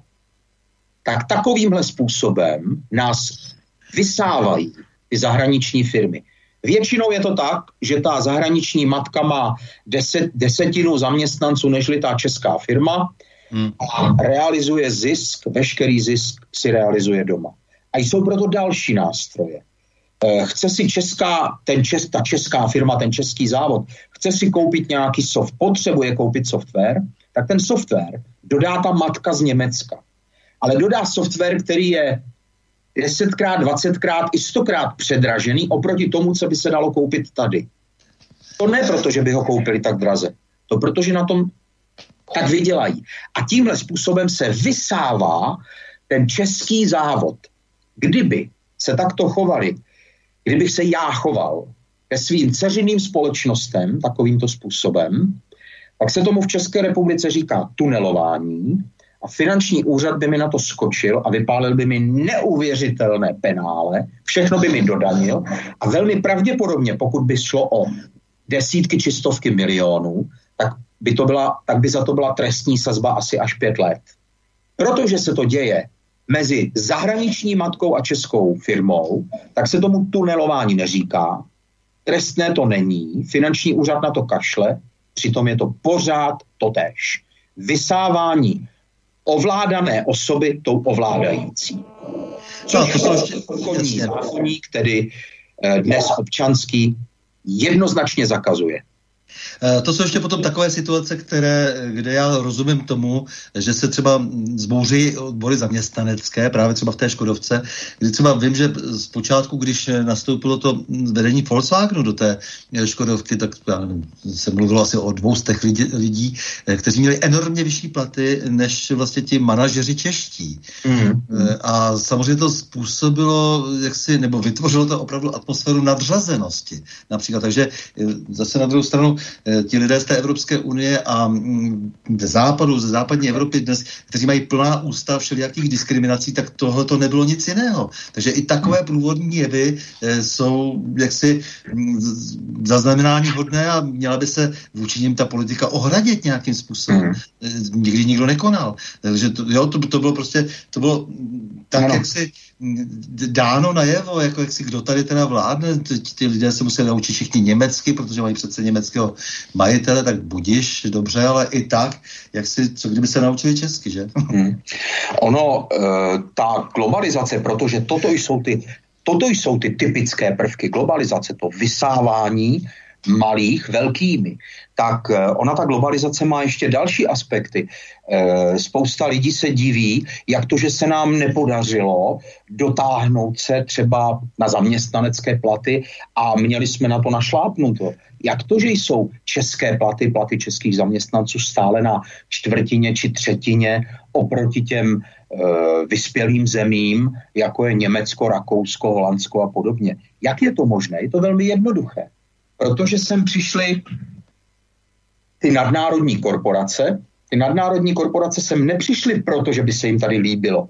Oni sem přišli proto, že si jaksi nadefinovali českou pracovní sílu, české dělníky jako levné dělníky a od té doby, kdy jsou tady, drží platy na nízké úrovni.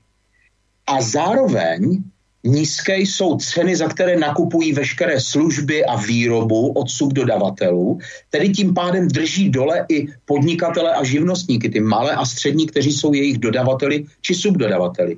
Když byste si srovnal, za jaké ceny nakupují, nakupují ty velké firmy, třeba automobilky v Německu, za jaké ceny nakupují od svých subdodavatelů nebo dodavatelů, malých a středních firm, a jaké platy dávají svým zaměstnancům, když si to srovnáte s tím, jak, jaké jsou ty ceny dodavatelů u nás a jaké mají u nás jejich zaměstnanci, pořád je to stejný Volkswagen, tak si řeknete, jak je to možné? Jak to, že u nás jsou ty ceny tak nízké, jak to, že u nás jsou ty platy tak nízké, když v Německu ten samý Volkswagen platí těm dodavatelům třikrát víc a těm zaměstnancům čtyřikrát víc. Jak je to možné?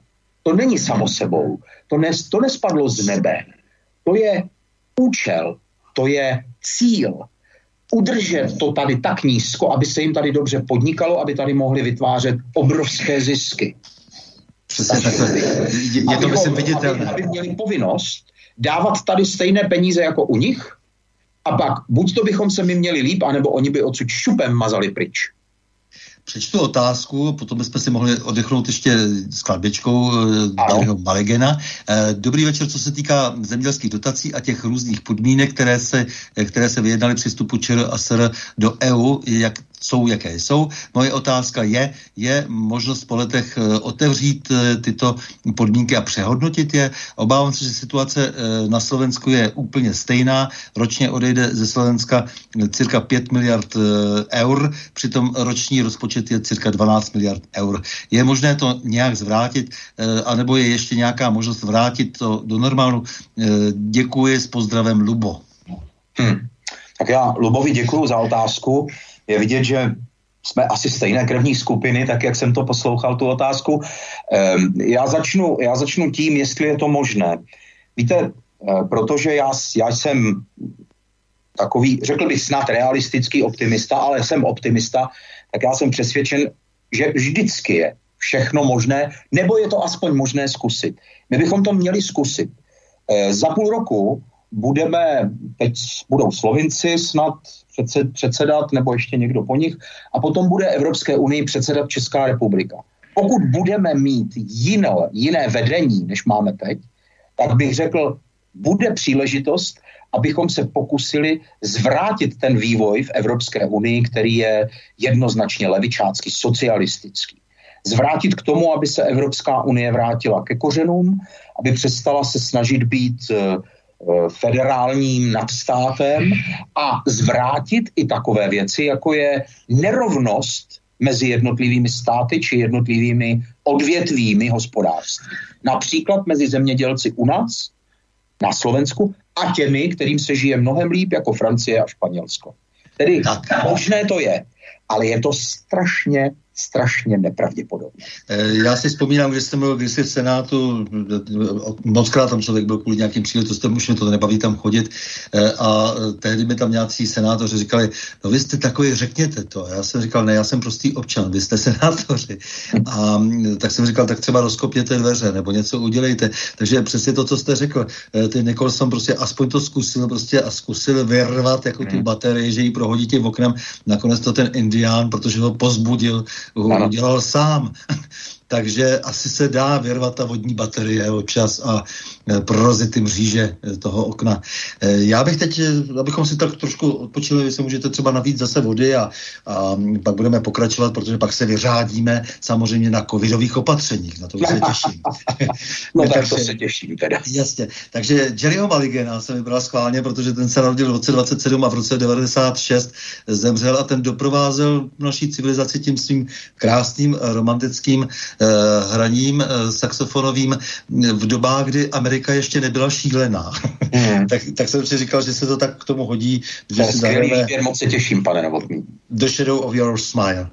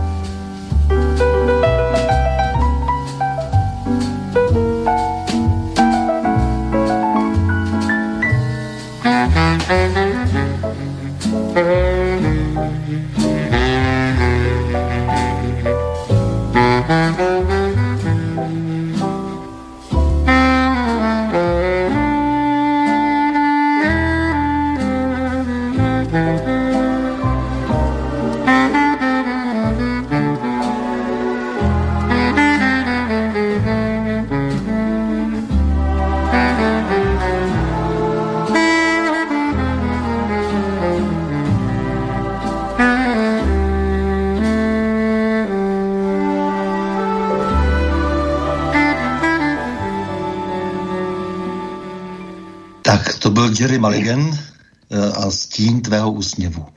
Eh, sedíme na prahu změn a hledíme od minulosti do budoucnosti s Radomirem Bábkem, šéfem podnikatelských odborů. Tak, pane Radomila Bábku, co s těmi neadekvátními protikovidovými opatřeními, která poškozují do základu naší svobodu v nejrůznějších aspektech, zejména však budoucnost, neboť kruciálním způsobem ničí ekonomiku, záměrně přesouvají, se přesouvají vlastně majetky drobných a středních do rukou velkých, a tak dále. Co s tím vláda? Poškozují se naše děti, ničí se už tak stále chatrnější vzdělanost, ponižují nás, když k nějakému poskoku dovolí doslova protizákonně terorizovat stále ještě poslušné a lojální občany v různých veřejných budovách, v obchodech, při cestách. Tak, co vy na to? Hm. No, k tomu je těžko co dodat. Všechno, co jste popsal, můžu jenom podepsat. Je to, je to skutečně velmi tristní situace. Je zjevné, že eh, nejen naše vláda, ale že obecně jaksi ty levicové vlády v nejrůznějších zemích od někde od Austrálie až po, až po, až po Francii se prostě chopily příležitosti. Já nepochybuji o tom, že eh, v nějaké části jejich eh, úmyslu je ten dobrý úmysl chránit lidi. Jistě tam takový úmysl je, ale jestliže si schrneme, co všechno dělali, jakým způsobem to dělali, jak, eh, jak soud v České republice alespoň, jak soud rušil jedno opatření za druhým, domnívám se, že už jich zrušil asi 36 k dnešnímu dni, a ty vlády nedokázaly argumentovat, nedokázaly podpořit nějakými studiemi to, co, pod, to, co měli a museli vlastně dokládat. A drze opakovaně vyhlašovali znovu a znovu stejná opatření, ačkoliv to bylo neoprávněné. Já musím říct, že jsem z toho, z toho stavu uh, si až deprimován. Mm-hmm. Fox News přišla s tím, že e, samozřejmě mají důkazy a mají je, konec konců byly zveřejněny, že pan Fauci věděl o tom, e, co se děje, nejenom, že věděl, ale ještě tam posílal peníze, co se děje v laboratoři v Číně.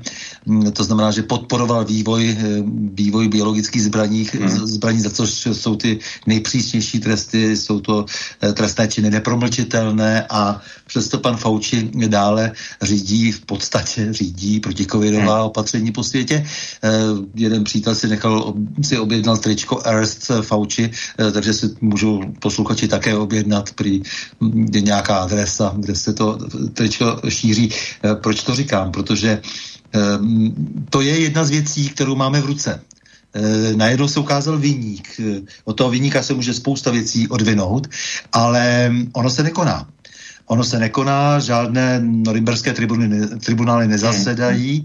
To je velmi vážná věc, protože to všechno ostatní, ano, tady nás mohou udržovat v nevědomosti a jak je to biologicky složité a všelijaké eh, lékařské eh, různé eh, mlhy se mohou vypouštět jaksi do ovzduší, ale nicméně tady můžeme konat. To znamená, najednou můžeme pozor, tady víme o člověku, který toho někde byl a zdá se, že to je strašná spousta lidí, kteří jsou do, té, do, té, do toho organizovaného zločinu zapletení a my nekonáme. Mm, mm, Vlády nekonají, takže to je tak jako eh, tak jako na okraj, ale nepovažuji to, že to je úplně okrajová věc, protože to neposlouchání teď rozhodnutí soudu svědčí o tom, že to, co jsme si dohodli dříve, ta, ta společenská smlouva, že, že, že to nehodlají, eh, nehodlají ty politici dodržet, že nehodlají dodržet to, co je napsáno v ústavě, že nehodlají vlastně hm, podržet náš eh, normální život, eh, na který jsme byli, náš životní styl, na který jsme byli zvyklí. Oni ho likvidují. Záměrně ho likvidují. To přece z těchto, z těchto ani ne už dnes indicí a dokonce přímých důkazů je patrné. Přítel mi poslal docela trefnou formulaci z internetu. Četba ochranných opatření proti covidu se moc neliší od četby nových pravidel nastolovaných Talibanem v Afghánistánu. Snad jen Snad jen s tím rozdílem, že ne všechny příkazy Talibánu platí i pro muže. Ano. ano, jen dvě země zakázaly zpívat a tančit. Ta, Afghánistán a Česká republika. No. E, vy jste to, pane Novotný, popsal. Já musím říct, že ono to má vlastně ještě jeden aspekt, respektive na celou tu situaci se můžeme takto podívat ještě z jiného úhlu.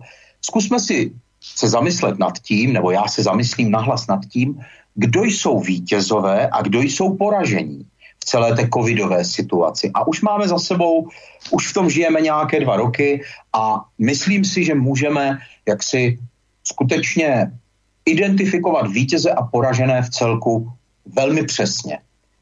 Vítězové, anebo možná začnu spíš těmi poraženými. Těmi poraženými jsme my, běžní občané, ztratili jsme obrovskou část svojí svobody, ztratili jsme perspektivu, nevíme, co bude, zhoršila se ekonomika státu, tedy potažmo naše ekonomická situace, eh, výrazně, výrazně těmi poraženými jsou, eh, jsou nepochybně malí podnikatelé a živnostníci. A ne, musíme samozřejmě možná v první řadě mezi poražené, jak si mezi poražené, poraženými jmenovat všechny ty, kteří zbytečně zemřeli. A děti, které musí chodit ve, do škol s omezením, pokud do nich vůbec můžou. A teď bych mohl pokračovat. Tedy celá ta společnost naše, občanská, je poražená. Kdo jsou vítězové? Já tvrdím, že vítězové jsou tři. Prvním jasným vítězem s tou zlatou medailí na krku je Čína. Druhým vítězem který má možná jen, a řekl bych, který se dělí o druhé a třetí místo, je, jsou e, farmaceutické, nadnárodní farmaceutické koncerny, které neuvěřitelným způsobem teď vydělávají na té situaci. A dělí se podle mého o druhé místo s vládami, které jsou také vítězem té situace, protože výrazně posílili svoji moc a změnili nastavení, tak jak jste to popisoval, změnili nastavení společenské smlouvy. Už není nepřijatelné ignorovat rozhodnutí soudu, už se stalo normou vyhlašovat pravidla a zákazy či předpisy, které zjevně odporují zákonům, stalo se normou vydělávat na bídě jiných Tedy toto jsou podle mě ti tři vítězové. To říkáte určitě přesně, samozřejmě ještě za nimi vždycky jsou ti bankéři, eh, bohužel, kteří vlastně konec konců si koupili ty naše banky eh, pod cenou, eh, kteří vytváří celý systém, celý finanční systém, ve, kterým, ve kterém zoufale chybí peníze, které jsou rozkradeny. A ta kompenzace, kterou připravili tímto způsobem a ta snaha o globalizované proniknutí i do té Číny a do všech těch e, zemí, e, které budou dobře spolupracovat, ta mm, geniální, ten, ten, ten geniální trik, že se vymyslel skrze, skrze očkování a prodej všech těch pomůcek, testování a tak dále, že se vymyslela odměna, korupční odměna pro uh, vlády těch jednotlivých zemí, tak to přece jasně dává najevo mm. nějaký, nějaký trend a nějaké rozhodnutí, nějaké tvrdé rozhodnutí, kde nemůžeme očekávat nic hezkého. Mm, jasně, tak my když se podíváme v České republice na to, když se zamyslíme nad tím, proč pořád vláda trvá na tom šíleném testování, kdy se testuje, teď myslím, teď myslím byl takový hezký příklad, uh, účastníci účastníci eh, Karlovarského festivalu byli testováni, bylo testováno pět tisíc osob a jeden z nich, z těch lidí testovaných, byl pozitivní, ne nemocný, pouze latentní. A to je, to je, to je typický obrázek testování. Je testováno 100 tisíc, 200 tisíc lidí v České republice, za týden je testováno třeba 300 tisíc lidí a z toho je 100 lidí pozitivních, ale bez příznaku, bez nemoci. No, to znamená, že nejde o nic jiného než o, o biznis, o kšeft. A pak se podíváme na to, komu patří všechna ta testovací centra. No, drtivá většina z nich, asi 90% všech testovacích center, přímo nebo nepřímo patří Andreji Babišovi. No, a je to jasný.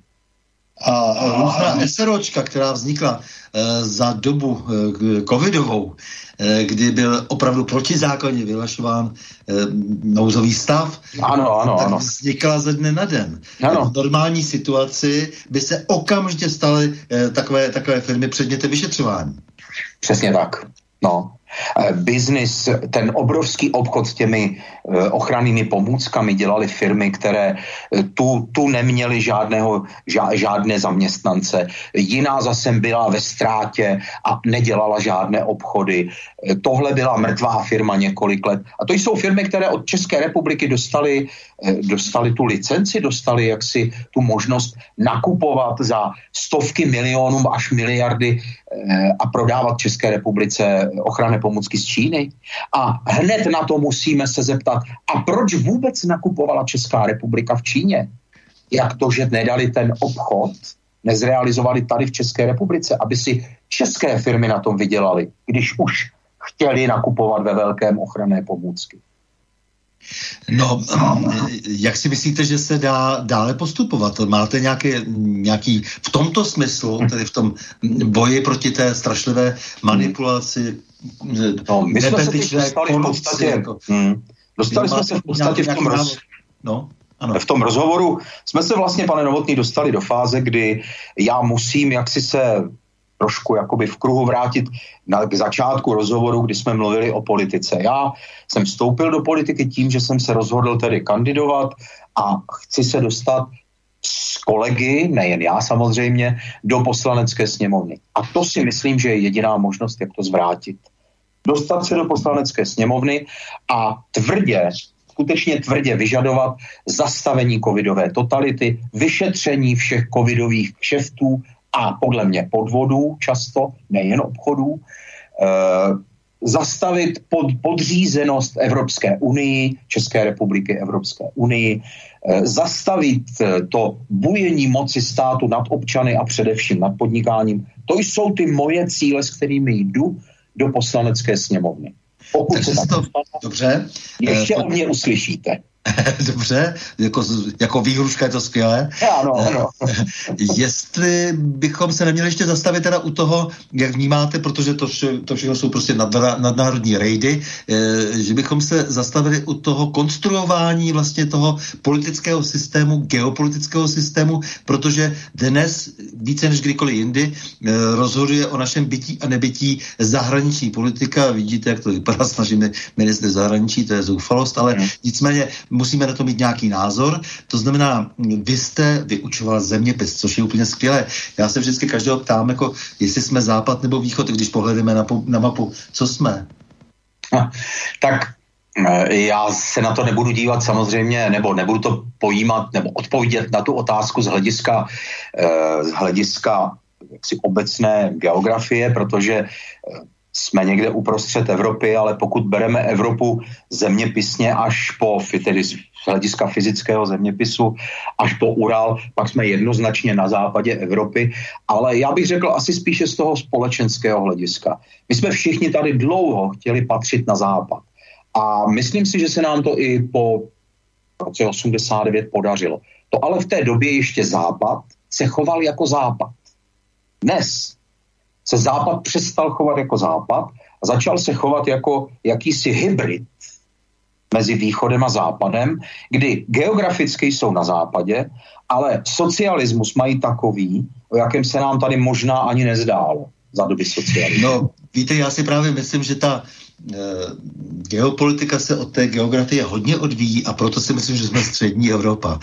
a, a střední Evropa, v té střední Evropě máme opravdu trošku jiné návyky, jiné zvyky, nejsme ani východ, ani západ, e, protože tady máme nějakou poměrně e, dlouhou a zajímavou historii, kdy samozřejmě vždy to byl ano. ten německý život, který tady byl sice velmi silný, ale zároveň jsme měli severojižní vztahy. Já to pořád tady v tom pořadu opakuju dokola. Měli jsme, poř, jsme pořád napojeni na staré infrastrukturní vazby, lidé si to vůbec neuvědomují a proto bych byl rád, abychom se více hmm. soustředili na to, co k nám patří blížší větší košile než kabát a je to opravdu ta střední Evropa. Ale právě proto se vás na to ptám teď, protože eh, k tomu i vznikly nějaké, mm, nějaké útvary, že jo, třeba V4 a teď nikdo neví, co s tím, že jo. A pak tady máme onu slavnou eh, Evropskou unii, je tady nějaká struktura na to, něco se s nima stalo, nějakým způsobem se proměňovali, nebo respektive bylo dlouho zamýšleno, aby se tedy nějakým způsobem proměňovali a potom jako začali, nebo nejprve jak si lákali nás jako na různá lízá lízátka a potom e, ta lízátka odhodili a vycenili zuby. E, jak vy to teď vidíte, protože teď jste to už zmínil trošku v tom, když jste se dotkl svého vlastně volebního programu, e, jak vidíte tu existenci a naší přináležitost k těmhle strukturám?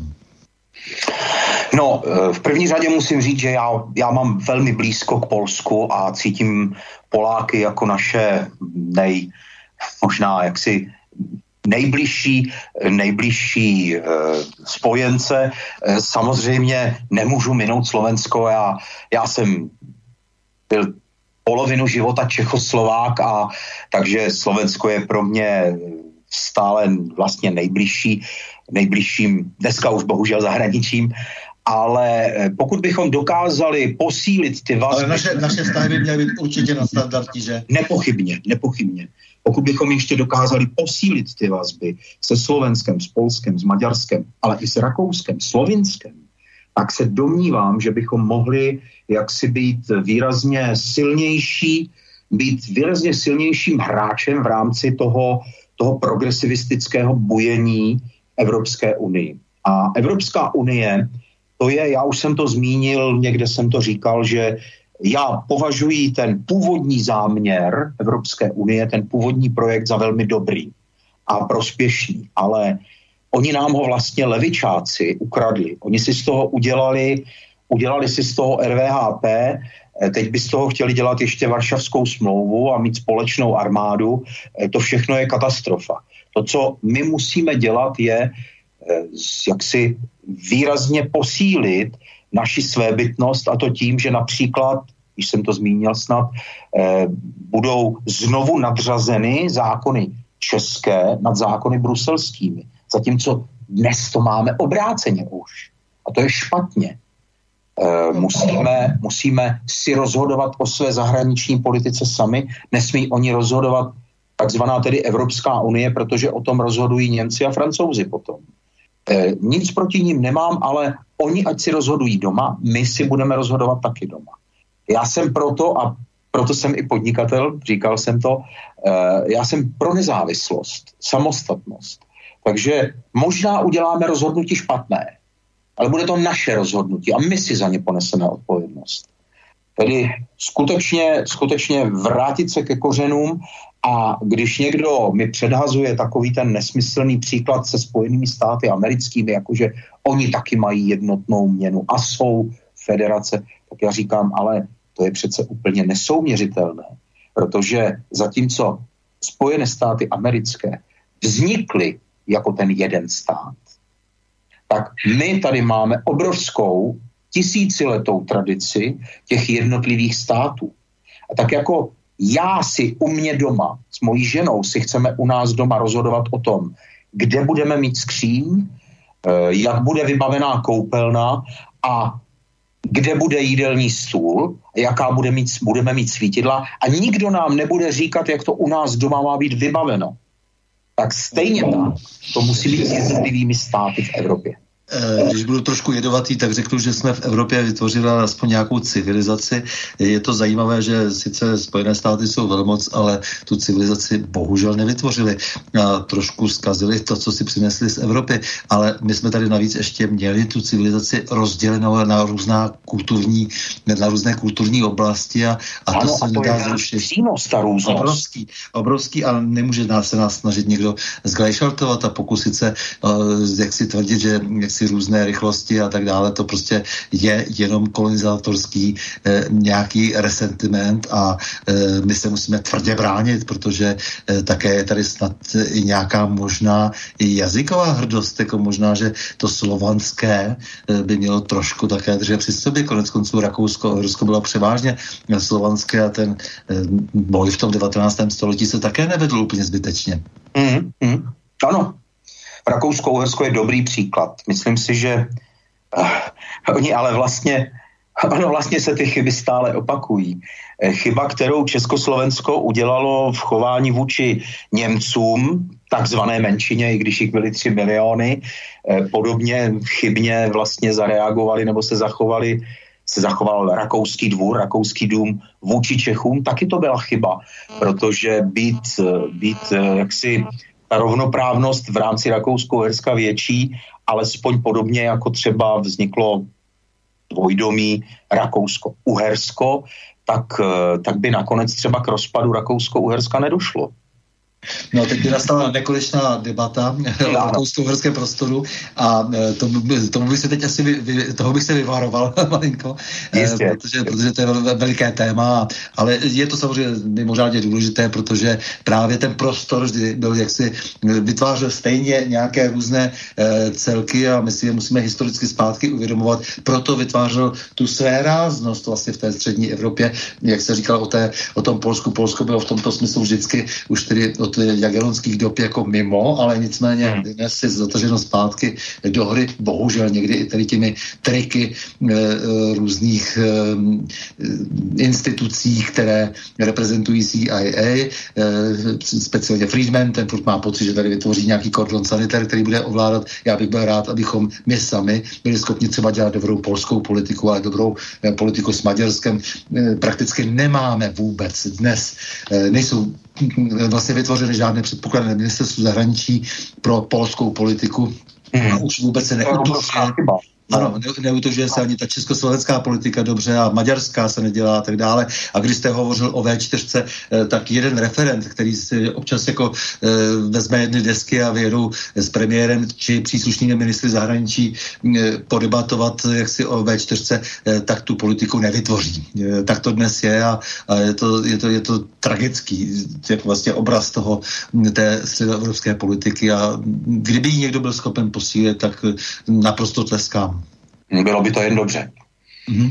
Eh, zajímá mě ještě, protože eh, jsme se bavili o té národní ekonomice také a eh, samozřejmě tu národní ekonomiku nepostaví žádné národní firmy. Tady spíš musíme uvažovat o tvrdém postupu proti tomu jejich chování nebo proti tomu všemu, co je postavilo proti nám, tedy ta česká politika neskušená, hloupá a často naprosto nekvalifikovaná na tomto smyslu.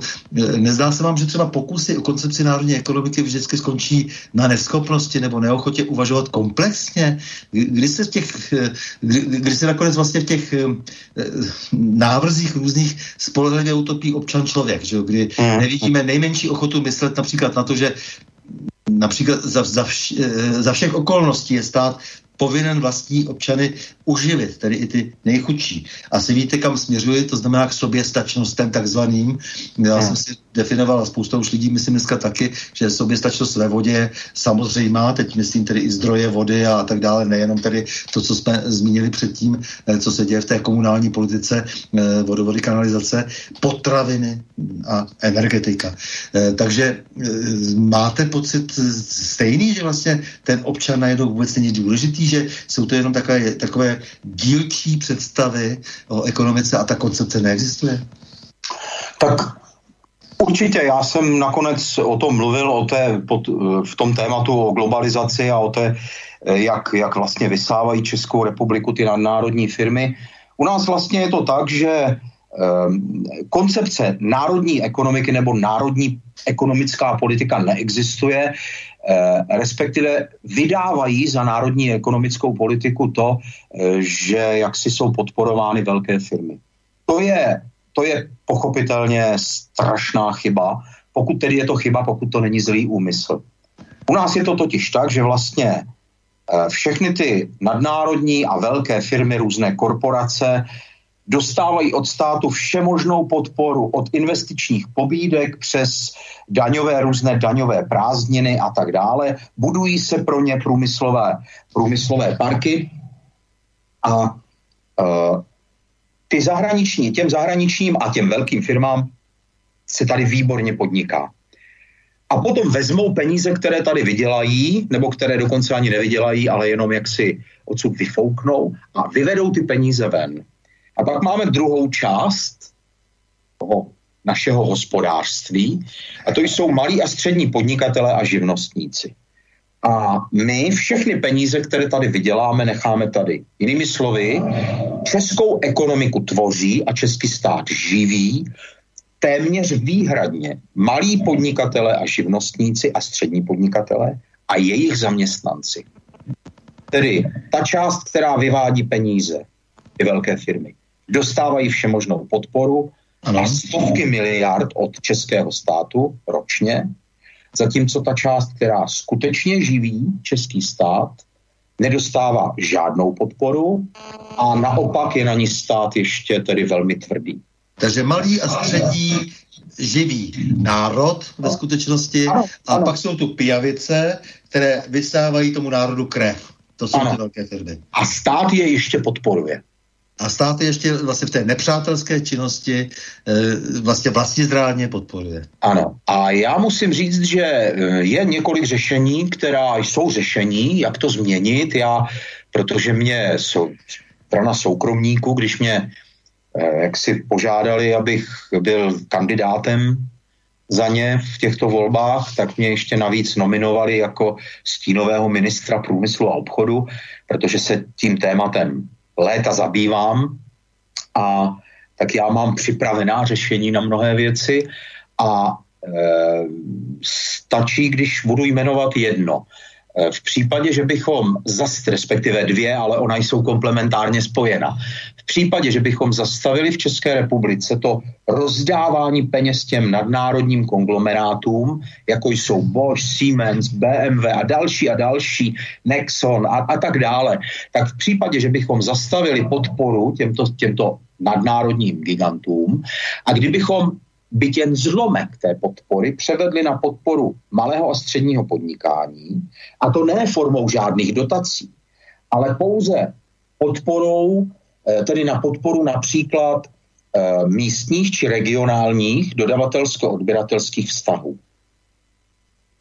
Když by, eh, když by malý podnikatel v případě, že by odebíral od místních živnostníků či jiných firm buď materiál nebo, nebo dodávky služeb a tak dále, tak by byl daňově zvýhodněn v tu chvíli by se upravila, to, jenom tento jev by upravil spoustu věcí.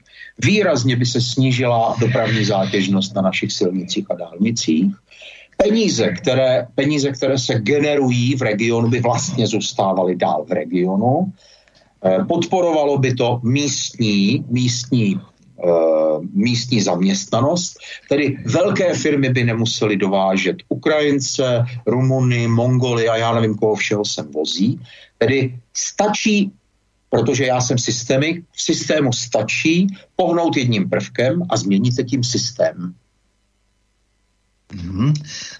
No a teď zpátky bezva, protože to, to, to, to se mi samozřejmě líbí vždy, jako to zvýhodnění tedy e, takové, aby se vyplatilo platit hmm. daně Ale doma. žádné dotace, to je samozřejmě špatně. Samozřejmě, rozumím. E, tak teď mi ještě něco řekněte k té soběstačnosti, protože e, jádro a spíš teda koktejl, třeba nějaký mix energetických zdrojů e, je sice zajímavý pro naši energetiku, nicméně naprosto nejčistším zdrojem je jádro. Eh, jo, tak proto jsem se chtěl eh, zeptat i na tu energetiku, to je jedna mhm. věc. Místo toho pěstujeme pohonné hmoty na polích, která fatálně poškozujeme, to, to se dá rozvybírat eh, do nekonečna, to jsme tady se zemědělci moc krát dělali. Jasně.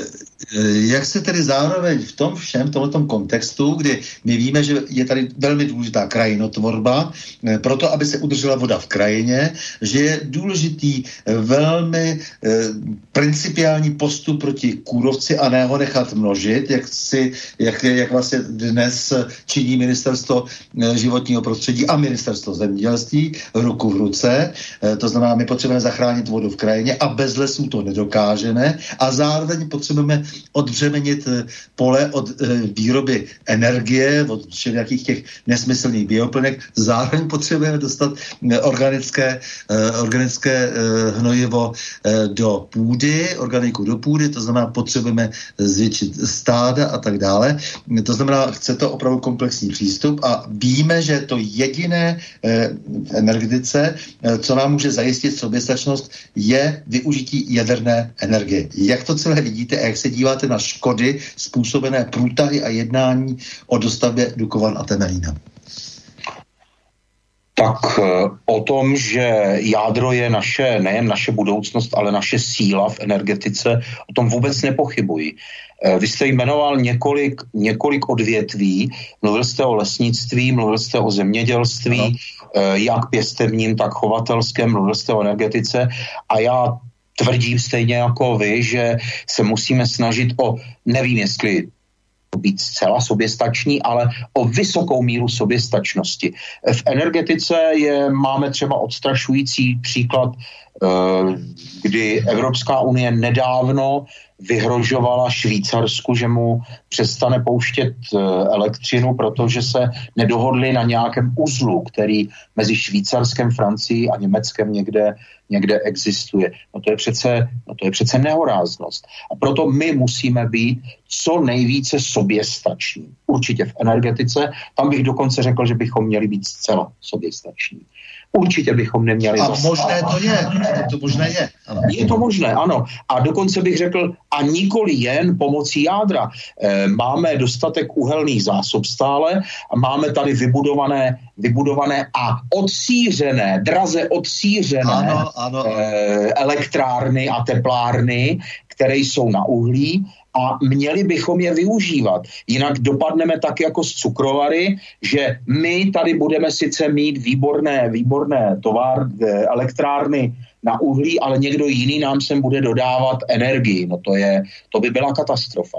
Takže co se týká energetiky, tak jsem jednoznačně pro soběstačnost a to včetně toho, že bychom měli dál používat používat i uhlí. Eh, pokud se týká lesnictví, o kterém jste mluvil eh, ve spojitosti s kůrovcem, já osobně eh, vždycky bych dal na takovou tu zkušenost těch hospodářů, těch lesáků, kteří po generace hospodaří s lesem a v lese a e, vědí, myslím, lépe než, než e, akademici nebo studenti e, vysoké školy, kteří se k lesu dostali posledních deset, možná pět let. E, určitě bych dal na ty lesáky. Vždycky. Milí Radomile Bábku, tady byla celá řada e, rozhovorů právě s těmito lidmi. E, když si je potom pustíte, e, byl bych rád, kdybyste se také pustil e, trošku do toho studia e, toho jejich zoufalství. Hmm. E, co, se zase, co se zase děje, jak se opustili všechny zkušenosti a e, řádí tady jak černá ruka e, všelijaký, všelijací aktivisté zcela evidentně zaplacení a nebo jenom pouze nerozvážní, nevzdělaní hmm. a e, nedostatečně dostatečně vybaveni e, informacemi, které nejsou schopni ani analyzovat. Samozřejmě mně jde o to komplexní myšlení, protože bez toho se nedostaneme dál a to mi vlastně v té ekonomice dnes velmi chybí, protože například i na těch polích nakonec musíme zase zpátky pěstovat to, co jsme v našich, v našich podmínkách schopni vypěstovat, ano, ale i proto, že to je sociální věc, přece ti nejchudší musí nakonec mít brambory a zelí aspoň a jablka. No jasně, jasně. A musíme pěstovat brambory a musíme je umět vypěstovat a naši zemědělci to umí, ale to jsme zpátky u dotační politiky, kdy představte si, pane Novotný, že je to, je to asi dva měsíce, kdy já jsem přinesl domů brambory. A pak jsem se podíval na tu, na tu cedulku tam a oni byli z Nového Zélandu. Ano, ano to, to, je, to je teď to nová móda. Po Egyptu, Jak je možné, že jsou, že jsou konkurenceschopné tady cenově? No jedině prostřednictvím dotací, jinak Přesně. to není možné. Přesně. A to je, ta, to, je, to, je, to je jeden z těch nástrojů, které totálně rozbíjejí nejen jaksi ekonomiku, ale obecně společnost. A vy jste jmenoval, vy jste jmenoval, vy jste použil výraz, vy jste použil výraz aktivisté. A já jak si vím, že pod to slovo se dá schovat lecos, ale já bych řekl progresivič, progresivističtí aktivisté. Ten progresivismus, to je, to je ta škodlivina, to je ta rakovina, protože dneska se ocitáme v situaci, kdy ti lesáci, kteří po generace tam hospodaří, najednou jsou těmi slabšími a vládnou jim progresivističtí aktivisté, kteří ovládají média, ovládají politiku, ov, dostávají obrovské peníze a já se ptám, odkud? A oni říkají těm lesákům, co mají dělat. Ti progresivisté ovládají dneska v podstatě nás jako občany tu prostřednictvím Evropské unie, tu prostřednictvím Green Deal, tu prostřednictvím e, Zeleného světového fondu a tak dále a tak dále. No to je ta katastrofa, to je ta rakovina. Já si velmi, ano, já si velmi vážím. Rozbujet já si velmi vážím například aktivisty eh, docenta Jana Pokorného, který je, má společnost Enky v Třebíči. Je to hmm. naprostá špička v oboru fyziologie rostlin a, a termik, a e, takže měří neustále ty rozdíly těch teplot, jak vytváříme těmi holinami a tak dále, nebo ty, ty asfaltové plochy e, kolem těch skladů a tak dále. Tím zjišťuje, jak si, jak měří prostě výpary vody a tak dále a spoustu dalších věcí. Je to docela složitá věc a nic nicméně on říká o sobě, já jsem alarmista, já jsem aktivista, pro, ale ne jako Greta. Samozřejmě. No jasně. Protože jasně. velmi pěkným způsobem prostě eh, demonstruje prostě naopak potřebujeme jaký eh, oxid uhličitý a je, jak je to celé, celá, celá ta šílenost, celá ta pandemie idiocie, eh, která, se, která se vztahuje eh, k tomu greténismu, prostě jak je to škodlivé, jak, jaký to nesmysl a eh, takže takže jenom upozorňuji, je tady pár takových lidí, kteří se zoufale snaží e, jako volající na poušti e, sdělit tu pravdu hmm. a jsou to ti správní aktivisté. To jste Určitě, proto, jsem, proto jsem říkal, že jen s pojem aktivismus vlastně nestačí, nebo aktivista, že je potřeba jak si tam ten, ten epiteton konstanc, eh, že to je progresivistický. Správně. Takže ještě se nám tady přihlásil Lubo, eh, poznámka k, tím, eh, k těm nízkým mzdám v ČRSR eh, v domovských krajinách dané korporace. Já to vidím asi tak. Do ČRSR přijde nadnárodní korporace, vyšší a střední managementu samozřejmě jsou, jsou samozřejmě cizinci, nižší management, samotní pracovníci jsou domácí, přijdou, přijde nařízení z centrály zredukovat náklady, dejme tomu o 15%, zahraniční, vyšší a střední management to posune e, nižšímu slovenskému, českému, no a potom slovenský, český e, manažerik, e, aby, se, e, z, aby se zalíbil vedení, tak poví, e, že, je, že ty náklady e, nesníží o 15%, ale o 20%, no a e, tam se e, nejlépe, nejlépe šetří. Kde se nejlépe šetří? Samozřejmě na personále. Buď se zredukuje stav, pochválí se zvýšenou produktivitou, a nebo se zmrazí mzdy a výdeje korporát, korporát korporáty se to, v korporátě se tomu říká expense freeze. Eh, samozřejmě, že jsem eh, se to snažil velmi stručně popsat. Jak to vidíte vy? Díky, s pozdravem Lubo. Tak, milý Lubo, já to vidím eh, stejně, podobně nebo dokonce stejně a je to v rámci toho, co jsem říkal, prostě stačí se podívat na to, jak se platí tady u nás e, zaměstnanci, jaké jsou tady náklady na, na provozy a tatáž firma v Německu, kolik platí svým lidem a kolik platí svým dodavatelům. A je to hotový. Víme, proč máme tak nízké mzdy a víme, proč čeští dodavatelé, třeba v automotiv, vydělávají třikrát méně než zcela adekvátní firmy v Německu, ve Francii či jinde. Je to tak. Je to, je to umělé, účelově udržovaný jev. Účelově nás udržují na nízkých mzdách, nízkých cenách, eh, protože jinak by se jim tady špatně podnikalo. Uh, už se chýlíme ke konci, už trošku malinko přetahujeme, ale ještě přece jenom zelený úděl Green Deal, jeden z dalších prostředků masivního mrzačení našeho života, uh, jenom krátce, taková ta nesmyslná představa o elektrifikaci společnosti spojená s, omez, s hmm. omezením mobility, stejně jako to bylo ve feudálním světě, k tomu směřujeme proti covidová opatření nás na takový otrocký vztah prostředí sdílené ekonomiky se evidentně připravují. Jak to vidíte? Mně to nesmírně, nesmírně silně připomíná sovětský svaz ve 20. letech. Hmm. Elektrifikace náš cíl. E, já musím říct, že slova Green Deal se dají skutečně přeložit jako zelená dohoda, ale já jsem přesvědčen, že skutečný stav je zelený diktát. Nic jiného to není. Schudneme jako společnost, ztratíme svobodu prostřednictvím Green Dealu takzvaného, e, ztratíme možnost volby toho, jestli si koupíme auto nebo nekoupíme, budeme nuceni sdílet auta, protože na ně nebudeme mít. A teď bych mohl pokračovat dál a dál. Začnou nám diktovat, jak mají vypadat naše domy, jestli jsou dostatečně tepelně izolující nebo nikoli. A teď budeme pokračovat dále. Není to nic jiného, než jaksi kolonizace prostřednictvím peněz. Milí Radomile Bábku, děkuji moc za rozhovor, ale hlavně za to, že věnujete čas a energii obhajově malého a středního autentického českého podnikatelského stavu, že jej bráníte před arogancí často skorumpovaných politiků a státu, že jej bráníte proti globalistickým nájezdníkům. Já vám, pane Novotný, taky děkuju. Děkuji vám za výborné otázky a témata a musím říct, byl to příjemně strávený večer. Škoda, že si nemůžeme připít sklenkou vína. To ještě uděláme. Dobrá. S vámi, milí posluchači, se také loučím a to s přáním. Mějme se rádi, buďme svobodní, zpříjmení, nevěšme hlavu. Stojíme při svých bližních i národech. Nepřátel se nelekejme a na množství nehleďme. Pořadu na prohu změn se uslyšíme opět za týden v pondělí 6. září v obvyklých 20 hodin a 30 minut. Naslyšenou a do počutě.